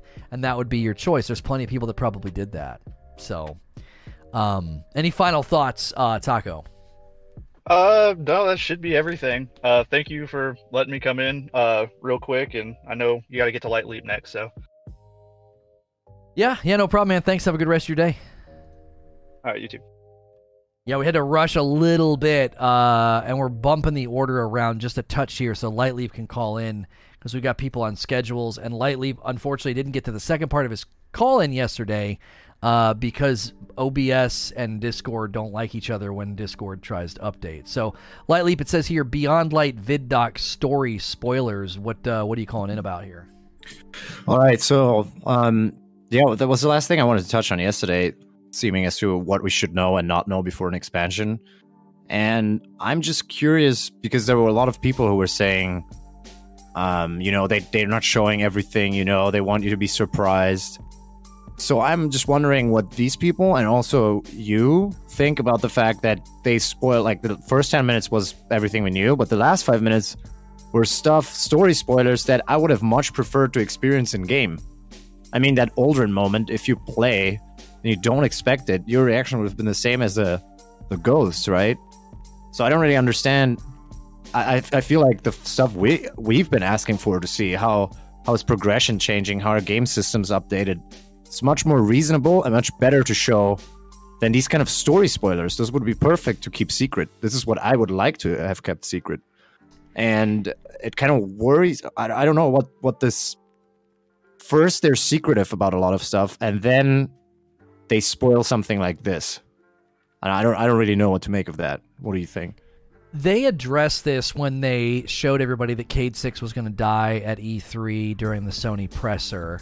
And they basically said when there's like a really big moment like that, they sometimes want to let us all share it together as opposed to it being something that gets data mined and then spoiled and then you know it's in thumbnails of youtube videos and it's on twitter and reddit and everything else. So like you have to kind of go and, and and this is six of one half a dozen of the other. You could be like well that's fine. If people want to be on twitter and youtube and twitch they're just going to have to accept that they're probably going to get that kind of stuff spoiled for them. And i think their pushback in this particular situation would probably be two things. Number one a bunch of the player base is completely unaware that Uldren got resurrected. So they re-show that scene so everybody understands he's back in play. Because um, a lot of people had no idea. You had to be doing something very specific to get that cutscene. It wasn't out in front of everybody.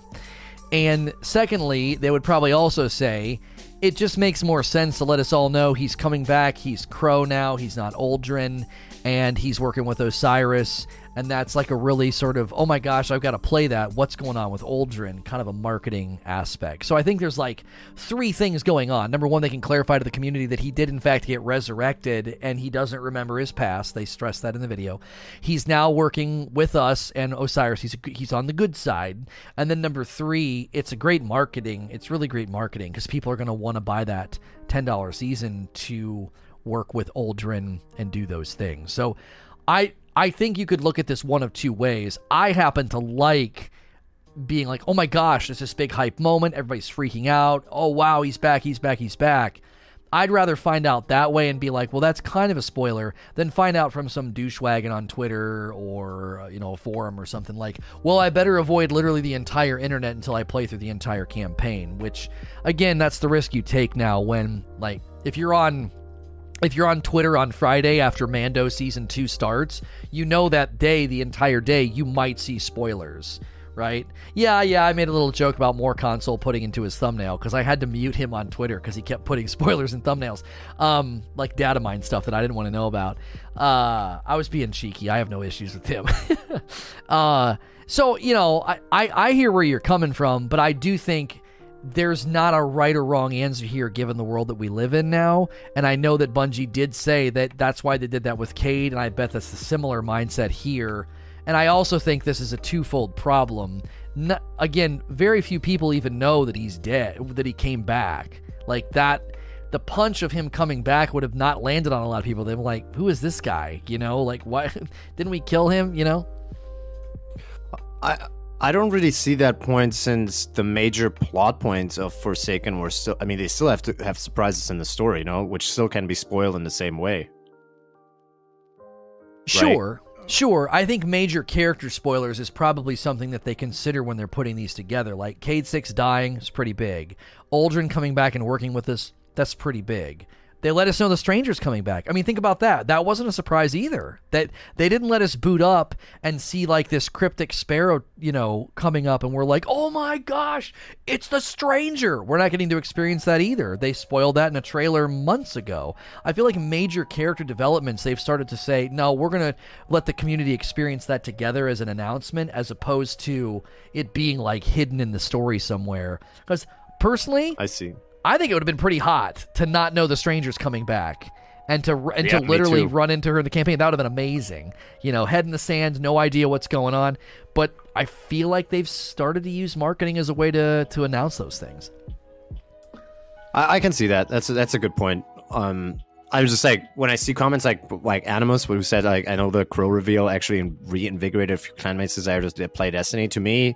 So I see that to I'm just surprised this is the sentiment in the community because usually we see that you know oh the best story happens in lore cards and that the campaigns are never that great and that they're short or not replayable and people complain more about end game and loot incentive and then I see that the crow reveal and basically the weakest part of Destiny which is a storytelling visually is the biggest selling point and kind of it's, mm-hmm. it's just confusing to me a little bit well, and hopefully, since they're being so cryptic about Beyond Light, I think Chef's making a great point. Don't forget that we had no idea about the pyramid in Shadowkeep. Like, that was actually pretty dope when we rounded that corner and there was a right. freaking pyramid sitting there.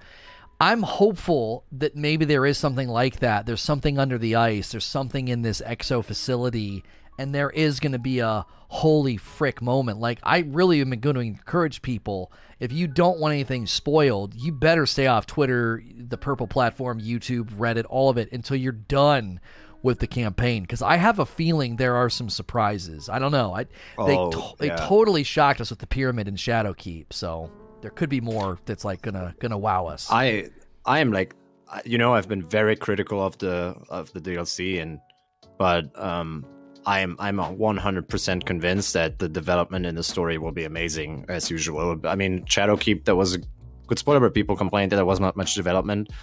The lore book that they delivered with the collector's edition, I feel like there is something huge that we're going to find out or you know or something that's going to happen um like the lore book mentions that that um uh the Clovis Bray right stepped into some Mhm. portal into some Yeah. unknown planet so I don't know maybe even like the raid or some activity puts us there I don't know I actually think this stuff is going to be nailed as usual I, I I wouldn't I wouldn't doubt that at all I th- I, I'm really looking forward to see what, what's going to happen Yeah, yeah, I think the story, and I, I think that's also where a lot of us are. Is I know they can create great story and cutscenes, and I know that opening week can be really great. It's always like, what's going to happen in the aftermath? Like, what's the loop going to look like?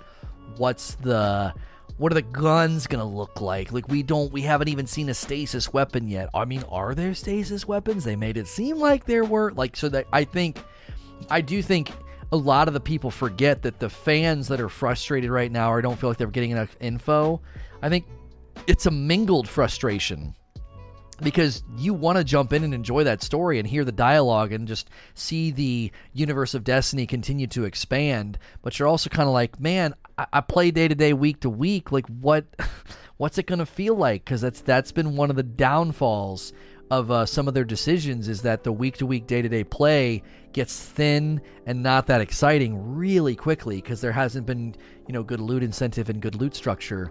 And so I think that's where a lot of folks don't understand why some of us are like, I just don't have enough info yet because it's less about the hype of a new campaign and it's more about the actual core gameplay experience improving in year four and not just being more of the same. exactly yeah well that, that was all for me thank you thank you for let, letting me cut in line too yeah, yeah, no problem. Yeah, we had a bit of a, All a dud a dud yesterday, so yeah that's no all worries. good have a good one Ah, you too.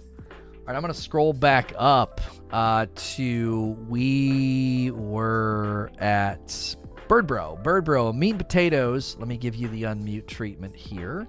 It says here you're calling in about meat and potatoes and seasonal content intertwining. Uh, elaborate on that for me. All right. So, hear me really good? You are super quiet. Oh, wow. Yeah, I can turn you Hold up. on. Okay. I don't know. You sounded different earlier. Did you change something? Yeah, I went outside to um have a little smoke, and I did back inside. But uh, can you hear me pretty well? I, I can make an adjustment here and make it work. Just go ahead. Okay. What about now? Yeah, it's fine. Just go. It's, yeah, it's fine. You're coming through. Okay. Okay. So anyway, um, uh, this came. This actually kind of was spur of the moment because I remember some comments y'all made today today during the talk, and I was thinking about that. What Destiny could do to like make because because everybody was like, oh, here we go, it's another public event again, and it was like, yeah, and um, and I think that was Bungie. I think this season was Bungie like taking a lot of what people have been saying they wanted and kind of casting this wide net and trying to see okay what we need to refine and that's basically what i'm calling in about to like kind of i guess go do a little seeing what we can do to tool this a little better. Because for one i think that you know the recaster was great. It, it gave us the whole the idea to focus on what we want. It gave us a a, a um, what's the word i'm looking for here? Like a a loop pursuit where we could go and get the thing we want. That Mhm. basically. But i think also it kind of had like a lot of superfluous stuff in there or at least maybe that's just my own perception because i got you know i got the new stuff obviously got my god roll, and Mm-hmm. then I went and got like the Ikelos sniper, and you know got some updated stuff. But after that, I was pretty much done. It was just basically you know your gear farming for wherever you can get your gear, and and I think the main thing is what people were saying was like, yeah, nothing really. The the public event isn't special. You just do that as a way of moving on to the next thing, and because you can really just you can get tons of umbrals. You like you didn't have to do the event basically. Right. You can just go run it and, and get umbrals anywhere. Matter it was so bad that people were like we talked about this early on in the season. People were literally not playing the game just until they had to do the forges again, fix the forges again, so that people would actually play the content. And so I think, and I like what you said earlier about um, I like that idea of tiered bosses type of thing. And I was thinking like, yeah, that's a that's definitely a better way to get people to engage better. And they also need to kind of work on like like fixing some things like making it so that people can't ball dupe and stuff like Mhm. that.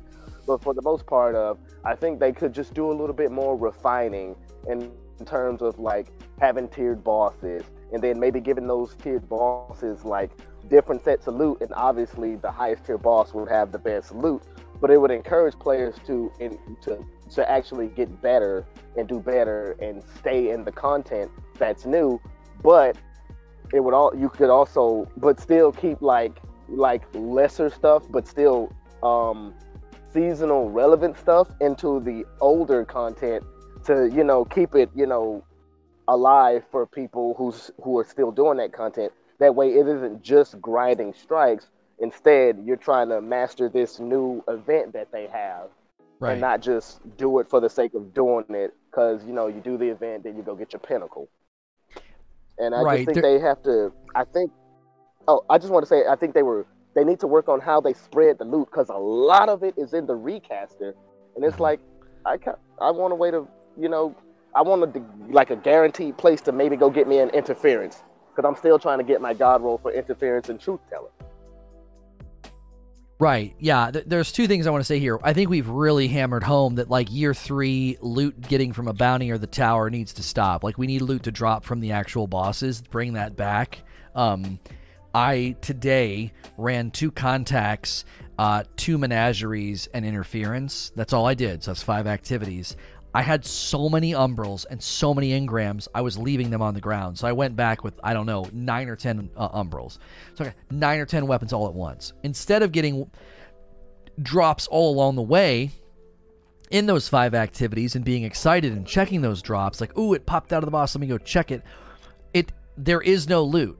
You're giving me a chore, I satisfy the chore, and the content now is disconnected from the incentive. The incentive is completely divorced from it. I, I end I end two contacts, two menageries, and a and, a, and an interference mission, and I get no loot the entire time I give a rip about. It's all in the tower. Okay, so number one, that does need to completely and utterly change. I should have been getting drops the whole time and checking them. Number two, something that I don't think we talk enough about is the reason that the public event grind gets so old. There is zero linear experience to it. A strike, you go from point A to B to the end, and I think that grind is more enjoyable for that reason.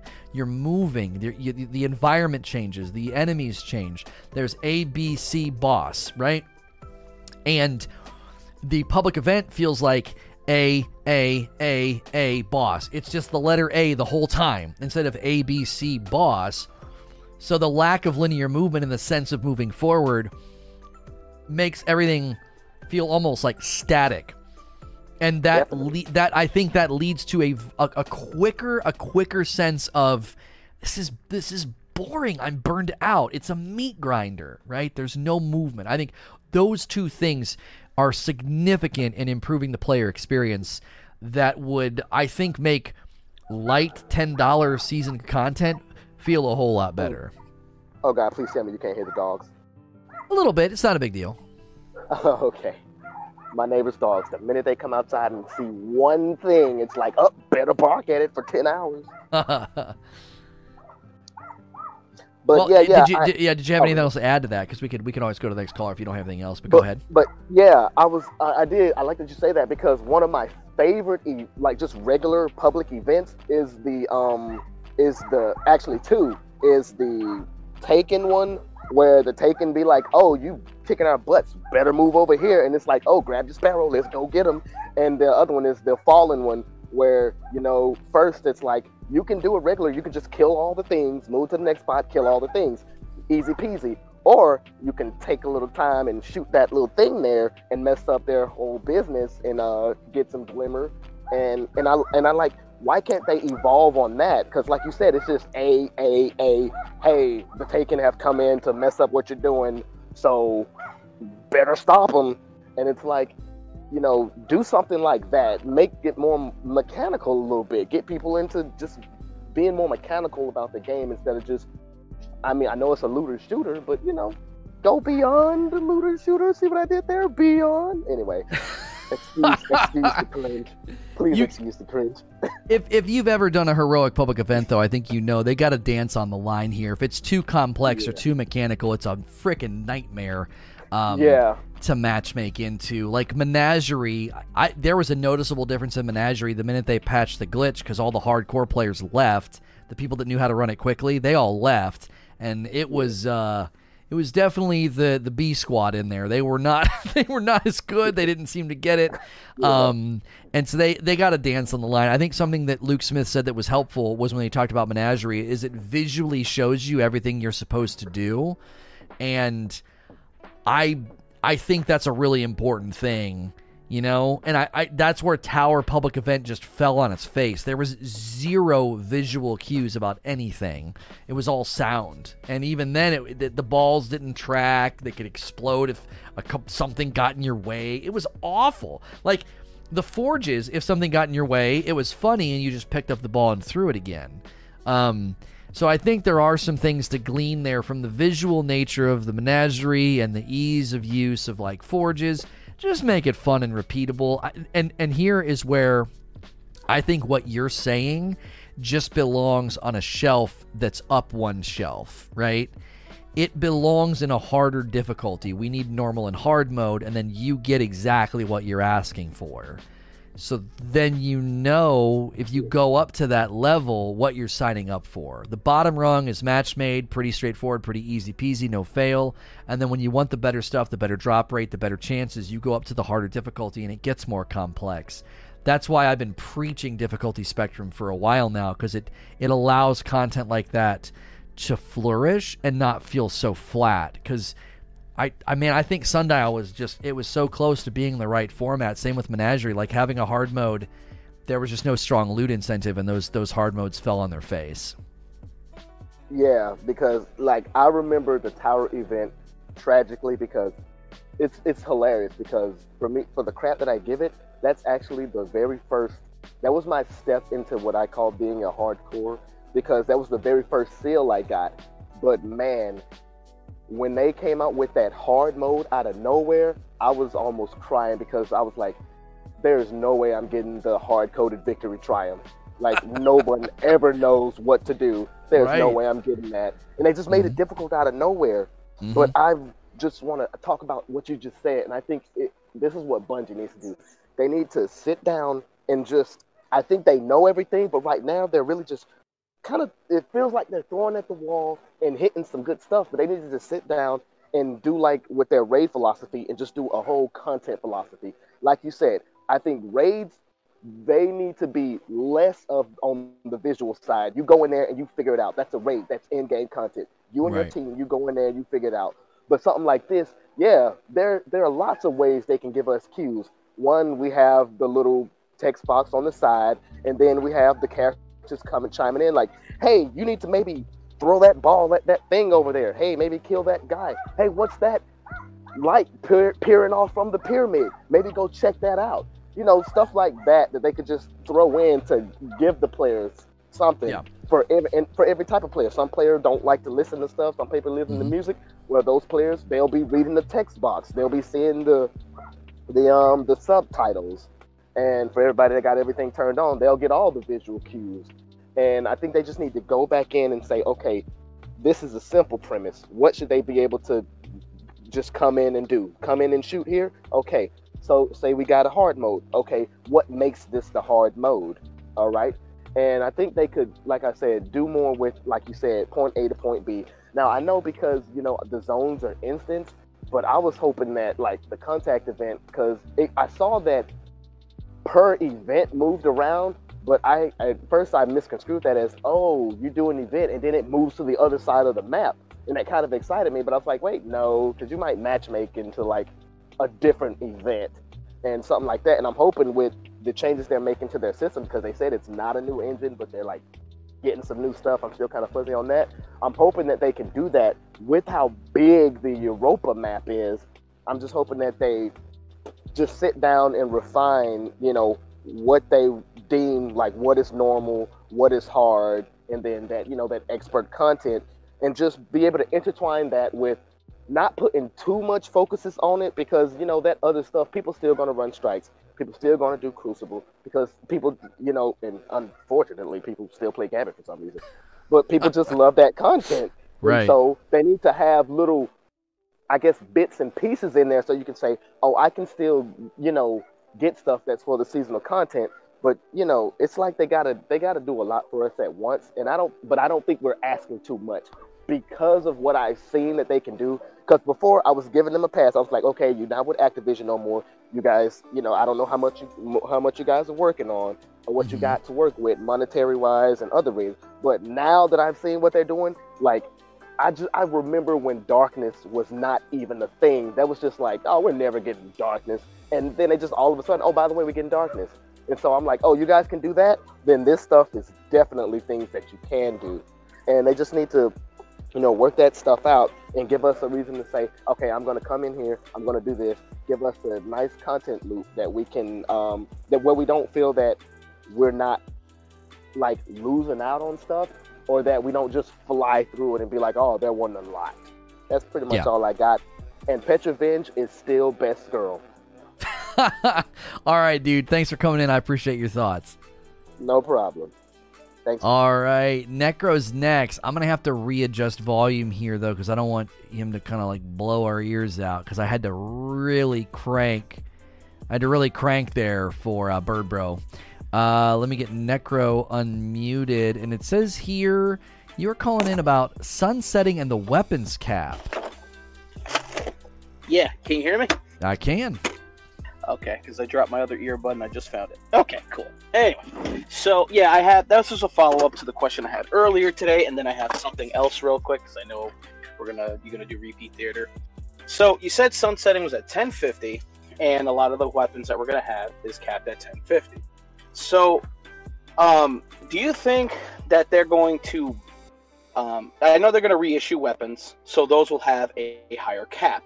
But mm-hmm the following year when they raise the base floor, do you think that they're going to get the other weapons that were left behind and push them up to base level so they could at least be used? I I do because if you make like right now 750 is like the the floor. They raised what strike 750, I think it's like 850 for Nightfalls for some uh, Nightmare Hunts for some reason. Um, but everything else like 750 entry. Um, I, and then we see the 1050 on the Cosmodrome. I just I feel like that's just what they're going to do. They're going to raise the floor because sunsetting is not about you you getting it's not loot retirement in in a permanent sense. It's shoving loot out of the end game. All that really matters. So when we go into Witch Queen, all that matters is that that raid, that dungeon, that year of trials, they they they shove right they shove those out of the end game all those weapons get sunset so it doesn't matter if you're gnawing hunger gets raised to 1050 this year and then next year it gets raised to i don't know 1350 because if that's the floor and all of the new endgame stuff's beyond its reach that's totally fine and somebody's gonna be like well couldn't we go back into the old raid then the beyond light raid and use all that stuff now that it's been raised. And I would say, yeah, but by then I don't think that they would care about that. It's it's not the it's not the the new raid, and there's no contest. There's no there's no race. Um, so I, to me, that just kind of makes sense. Is you always drag the floor up, And so the entry point, the seasonal content, the strikes, the you know the public space, all that gets drug up to the new floor, and it doesn't matter if a gnawing hunger or a spare rations or some really old weapon from year two or three gets drug up because it's living where they want it to live. It's living in the lower echelon content. Would you think? So there's a follow up to this one. Would you think that maybe we should just stop infusing, and perhaps we just I don't know. Maybe you're to your credit, like when you talk about slot leveling, we should just change uh, the process. Wouldn't that just be better? Because then I just feel like I would never need to really bring up my weapon so much, like if uh, and use up resources if they're gonna just bring them up to base level. I, you know. No, this is exactly that? why I think infusion is just such an unnecessary mechanic now. I think slot leveling is already in the game with respect to your leveling progress. It treats you as if your highest heavy is equipped.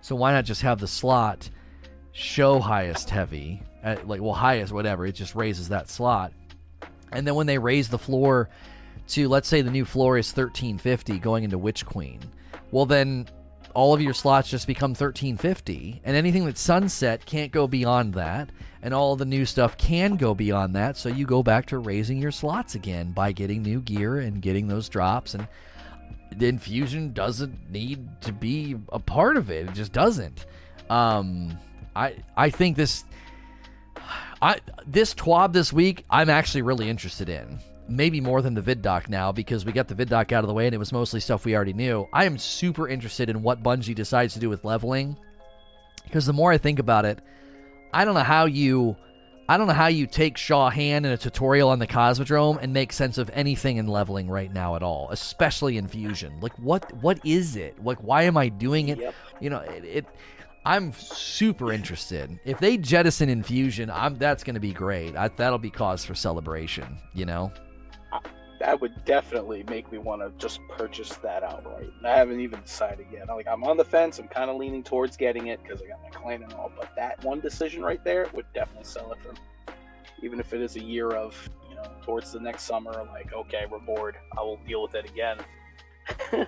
um, so things that I noticed in some of these screenshots, other than the base uh, level being raised, um, we noticed that we can. Um, there's no new f- functions on the character screen, but you can toggle between light and dark.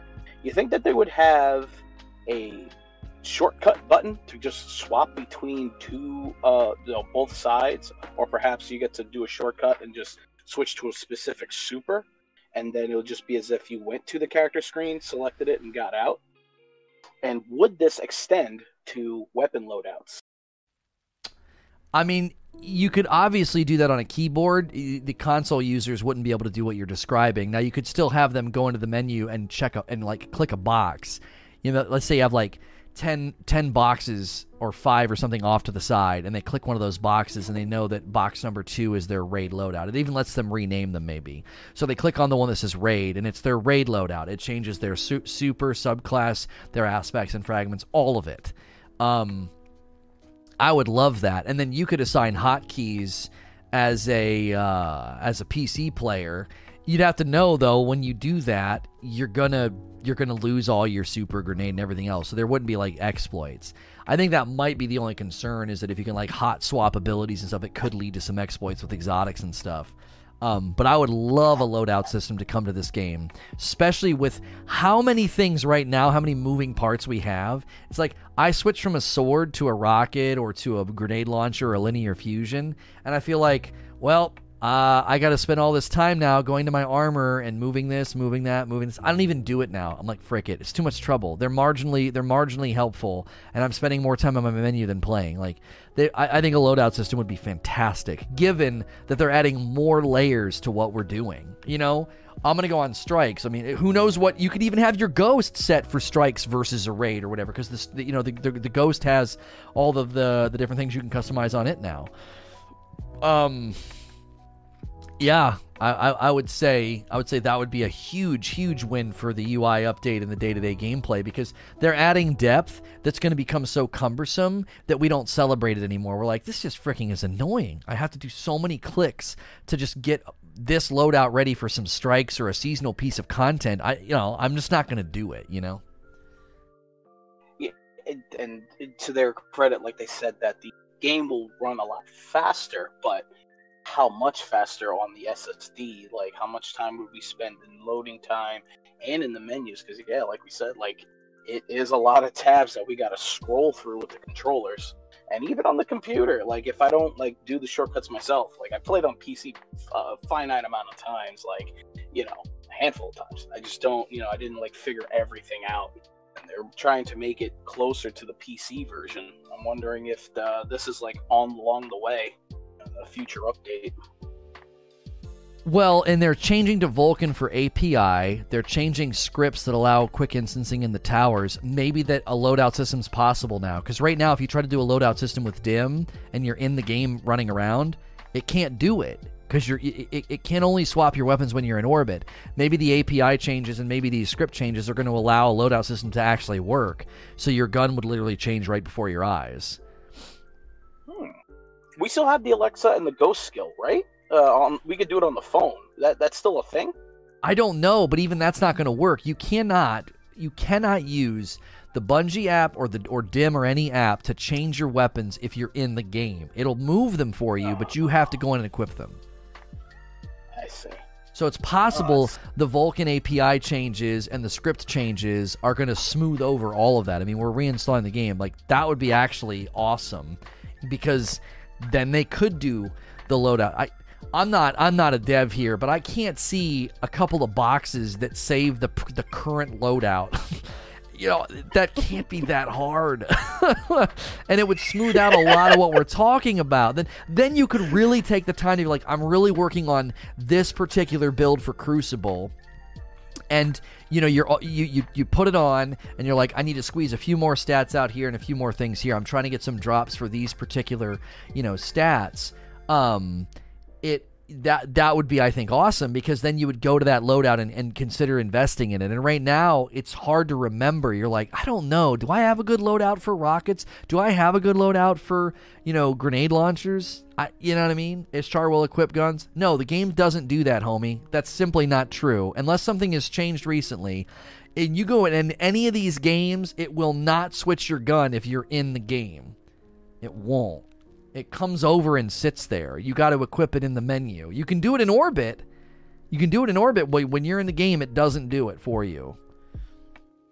I've done it at times. I used the uh, when I swapped over to Destiny Item Manager.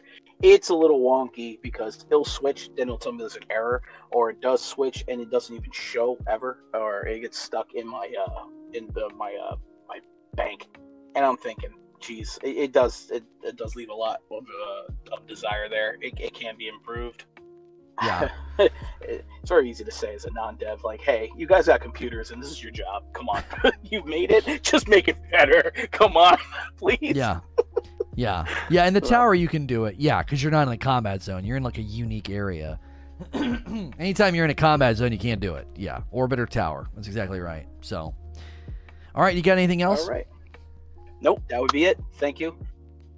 All right. We've actually done this a handful of times. I'm going to let Chef call in without a mic check because you've called in a handful of times and it's been fine. You submitted here, it says current seasonal model discussion. Is this the best system we have had? You want to elaborate on uh, on this topic? Yeah, does uh, does my mic sound good? I'm always worried that it's gonna not Yeah. be good, but No, you're All right, totally all right, fine. perfect. Uh, so I just wanted to talk about like year three seasons compared to year, year two seasons, and then discuss like what we think would be the best combination of both, because I think there's pros and cons, obviously, to each. So for the year three seasons, I kind of have them ranked out here. Like Season of Dawn and Season of Arrivals are probably the, the top two for me, at least. Dawn being the better one with with the sundial, I think that was fantastic. Uh, Rivals probably would have seemed better to a lot of people, but obviously the delay extended it out, and it's now felt like a long slug ride journey thing that is getting unenjoyable. But we're almost to be on that. Undying was all right. It was kind of not a lot, but it wasn't awful. And then Season of the Worthy was the tower event was awful, and it was not the greatest season. But in terms of pros for this, I think the good continuous story that they continue to elaborate on, that's really good. You know, the the story missions that we got in Arrivals and and the uh, live event that we got at the end of the season, worthy. That was probably the best part of the season. That's fantastic. I think the season passes are decently solid. I, I do enjoy kind of leveling that up, and um, I, I, don't play too too much, but you know I can get to level 100 decently easily decently easily, whatever that grammar is. It's pretty bad, but uh, but I think they're enjoyable, and the new artifacts and mods. I like that that you get a new one every season, get new mods. You could tinker, some come back. You like that motto? Here it's again. Um, cons besides the sundial, the content loops for me at least have not been fantastic. The public event system is not my favorite. I think we can agree on that. It kind of sucks. Uh, Undying Mind was all right. It was it was match made. You flew in, it, but it wasn't too too much. Like I said, it was just kind of like you run through, kill enemies, do oracles, blah blah blah. It wasn't great. Now talking about old seasons, Season of the Drifter was awful. Nobody likes Gambit. Reckoning was like really hard for no reason, especially being match made. Like I Reckoning was awful. Uh, Black Armory was pretty good, I, I think. You know, uh, the match made activity wasn't too difficult. Good content loop with the bounties and and forging the new weapons and blah blah blah. And I think Opulence over the seven seasons we've had is probably top three at least for me. Maybe maybe Dawn's better, but Opulence, I love the Chalice. I loved going back to Leviathan, doing the Menagerie. I don't think, it, at least in normal mode, it wasn't too too hard. You couldn't fail it, uh, and the Chalice was perfect. You got to choose what gun you wanted, what armor you got, and the sp- specific perk that was on it, or you know, or masterwork that you could get on it. Uh, and I think that was fantastic. Um, so for season of the hunt and going forward, I think we definitely need to find a middle ground here. Um, matchmaking, I think, is so very important to these seasonal activities because the public events don't work, and I don't see them working anymore. It's gonna, it's already tiring in season arrivals We've only had two of them, and they just, they just don't work. I, I they're not fun. You do them for a week, and that's that. And the season missions seem to be coming back with season the hunt, and I think these are pretty good. Do we love them? I, I, I don't know what what your feelings on the season seasonal missions are. So, what are your thoughts on like a combination of the two we can do?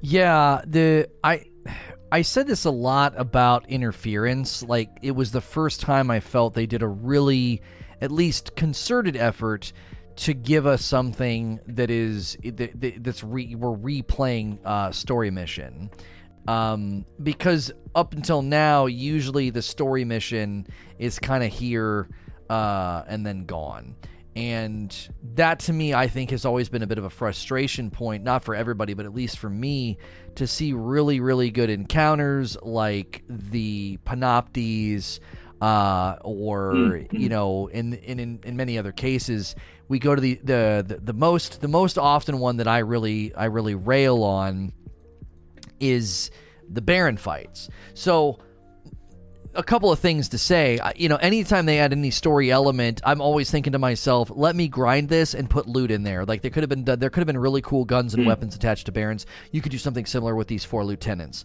because uh, they all have a unique look. And then secondly, when you're you know you're talking about the public event, people are kind of tired of it. They're they're kind of sick of it. I think we touched on this a little bit ago. I, I think it's just because you're in the same spot. Like there's no movement. Um, and and this is a personal preference. I like Sundial and Vex Offensive because I'm moving from one place to the next. There's a beginning, middle, and an end. And Contact and the Tower event, and don't have that. I mean, EP, at least Escalation Protocol, being in one area, did have what felt like a beginning and a middle and an end. The bosses got a little bigger, got a little bit harder. Every little section had like its own kind of thing going on. And I, you know, just standing next to something while you wait for enemies to show up and killing them like like I said, instead of it being like an A B C, then the boss shows up. It's just A A A A A, and then oh, it's done now. Uh, you know, I think that's gonna wear. That's really gonna wear thin very very mm-hmm. quickly. Mm. So I always look at seasonal content and even story content in a very very similar way.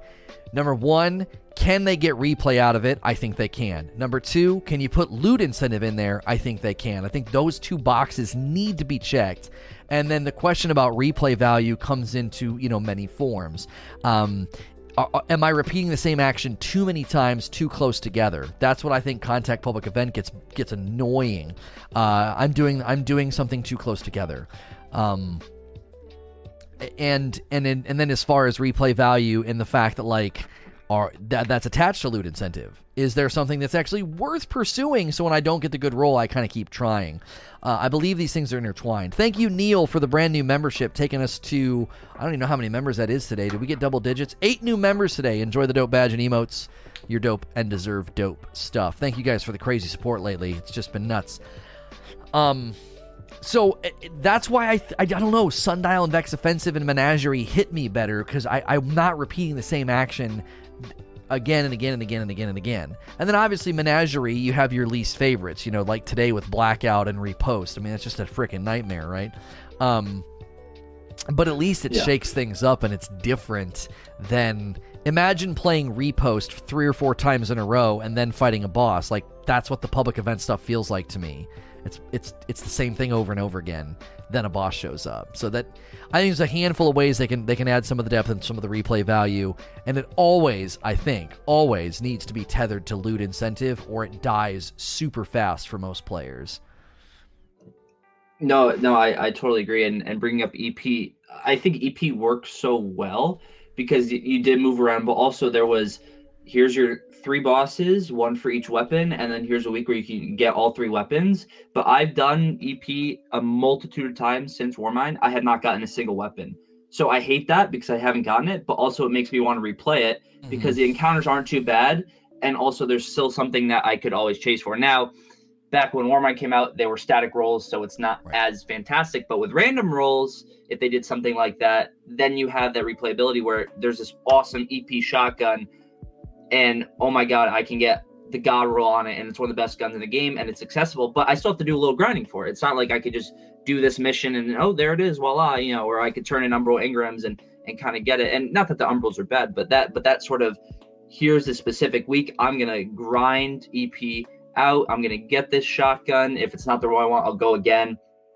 And I think that's fantastic. And also talking about the menagerie, the the good thing about menagerie that I found was that to upgrade your chalice to get better guns and to get the masterwork, you had to play menagerie and do the triumphs and do the bounties to get the uh I forget what they were called, like the the purple things that then you could upgrade your chalice with. And and I think that was fantastic because it was just you know to play you upgrade it but also you're going into a new instance every time. It could be a new order of events. You don't always have to play uh you know you could sometimes get the the um the easier the easier encounters instead of the horrible ones. Like you get the crystals. I like the crystals. Oh I get crystals this time instead of the other ones that I don't like. That's fantastic. Instead of you know these public events where you're doing the same thing and you really don't get anything out of it. There's not like a specific here's week one of the contact public event and there's this gun that you can get even if it was one of the guns in the umbral rooms oh here's um here's the falling guillotine week three of the contact public event. That's not even happening. And maybe you get a random drop but there, there's no purpose to do contact public event for me except unless you want to do the story mission. But you know eh, there's no purpose to do the public events in my opinion except for the story mission and last season the tower event to do uh to get the upgrades to your bunker. But after a couple weeks that was done. Well, and there's no in the in the in the no loot dropping too is so weird. It's like it doesn't feel like the event has anything happening. It it, almost feels like I plug a hole and then that's kind of the end of it. It's like, yeah, the fight's over and then I get some blues. Like if you would have done random rolls on the EP weapons, that might be the absolute especially once Oh. they made it especially once they made it grindable how you can like keep doing uh, wave 6 and 7 6 and 7 uh, that would probably be the best public space event because number one you got variety and movement and the, in, in each individual like area is a little bit different and then you have random rolls and the gun drops from the boss. Like don't tell me you can't have loot dropping from the boss. You literally did it in warmind. You did it in vanilla d2 year one. Like come on like Yeah. that ep would be close to being perfect as a public space uh, content loop if if you would have had random rolls on the guns because they drop from the boss and once they made it grindable by repeating waves uh wave um 6 and 7 i it i think that is a uh, a really really great system No, definitely. And th- I just forgot about the contact public. It had three different bosses one which was the the two sword knight guys which i hate because they never go near each other. So you're spending 10 minutes or however long you have just trying to get them near each other to do damage. And then you kill them and you get you get nothing. You get nothing. It's almost as annoying. Like like if the ep boss that had the thralls healing him and like none of the eh, say you're playing solo and none of the blueberries are are killing the the thralls and you're getting frustrated. But at least if you complete that encounter the frustrating part of the encounter could be difficult if you're playing solo you you have a chance of getting the gun. Eh, the, the sword guys, I, I hate the sword guys because they you know they never go near each other. You have to stand and you could die and they have to respawn and they're still not near each other and then you get nothing.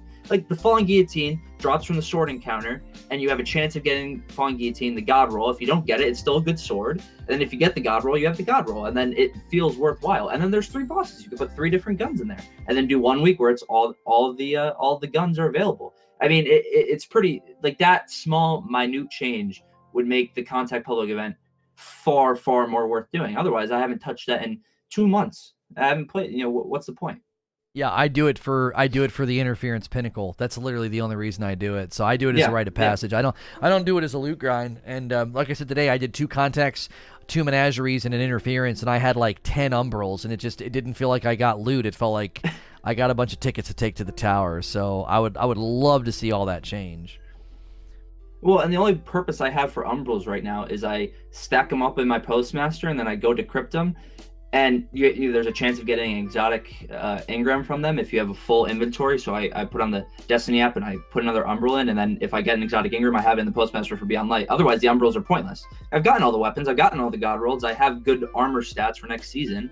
There's no you know i, I mean and and to be fair to be fair we have had an extended season of the rivals by two months. So that that that changes things a little bit for that because i mean we would be in beyond light for a month and a half now.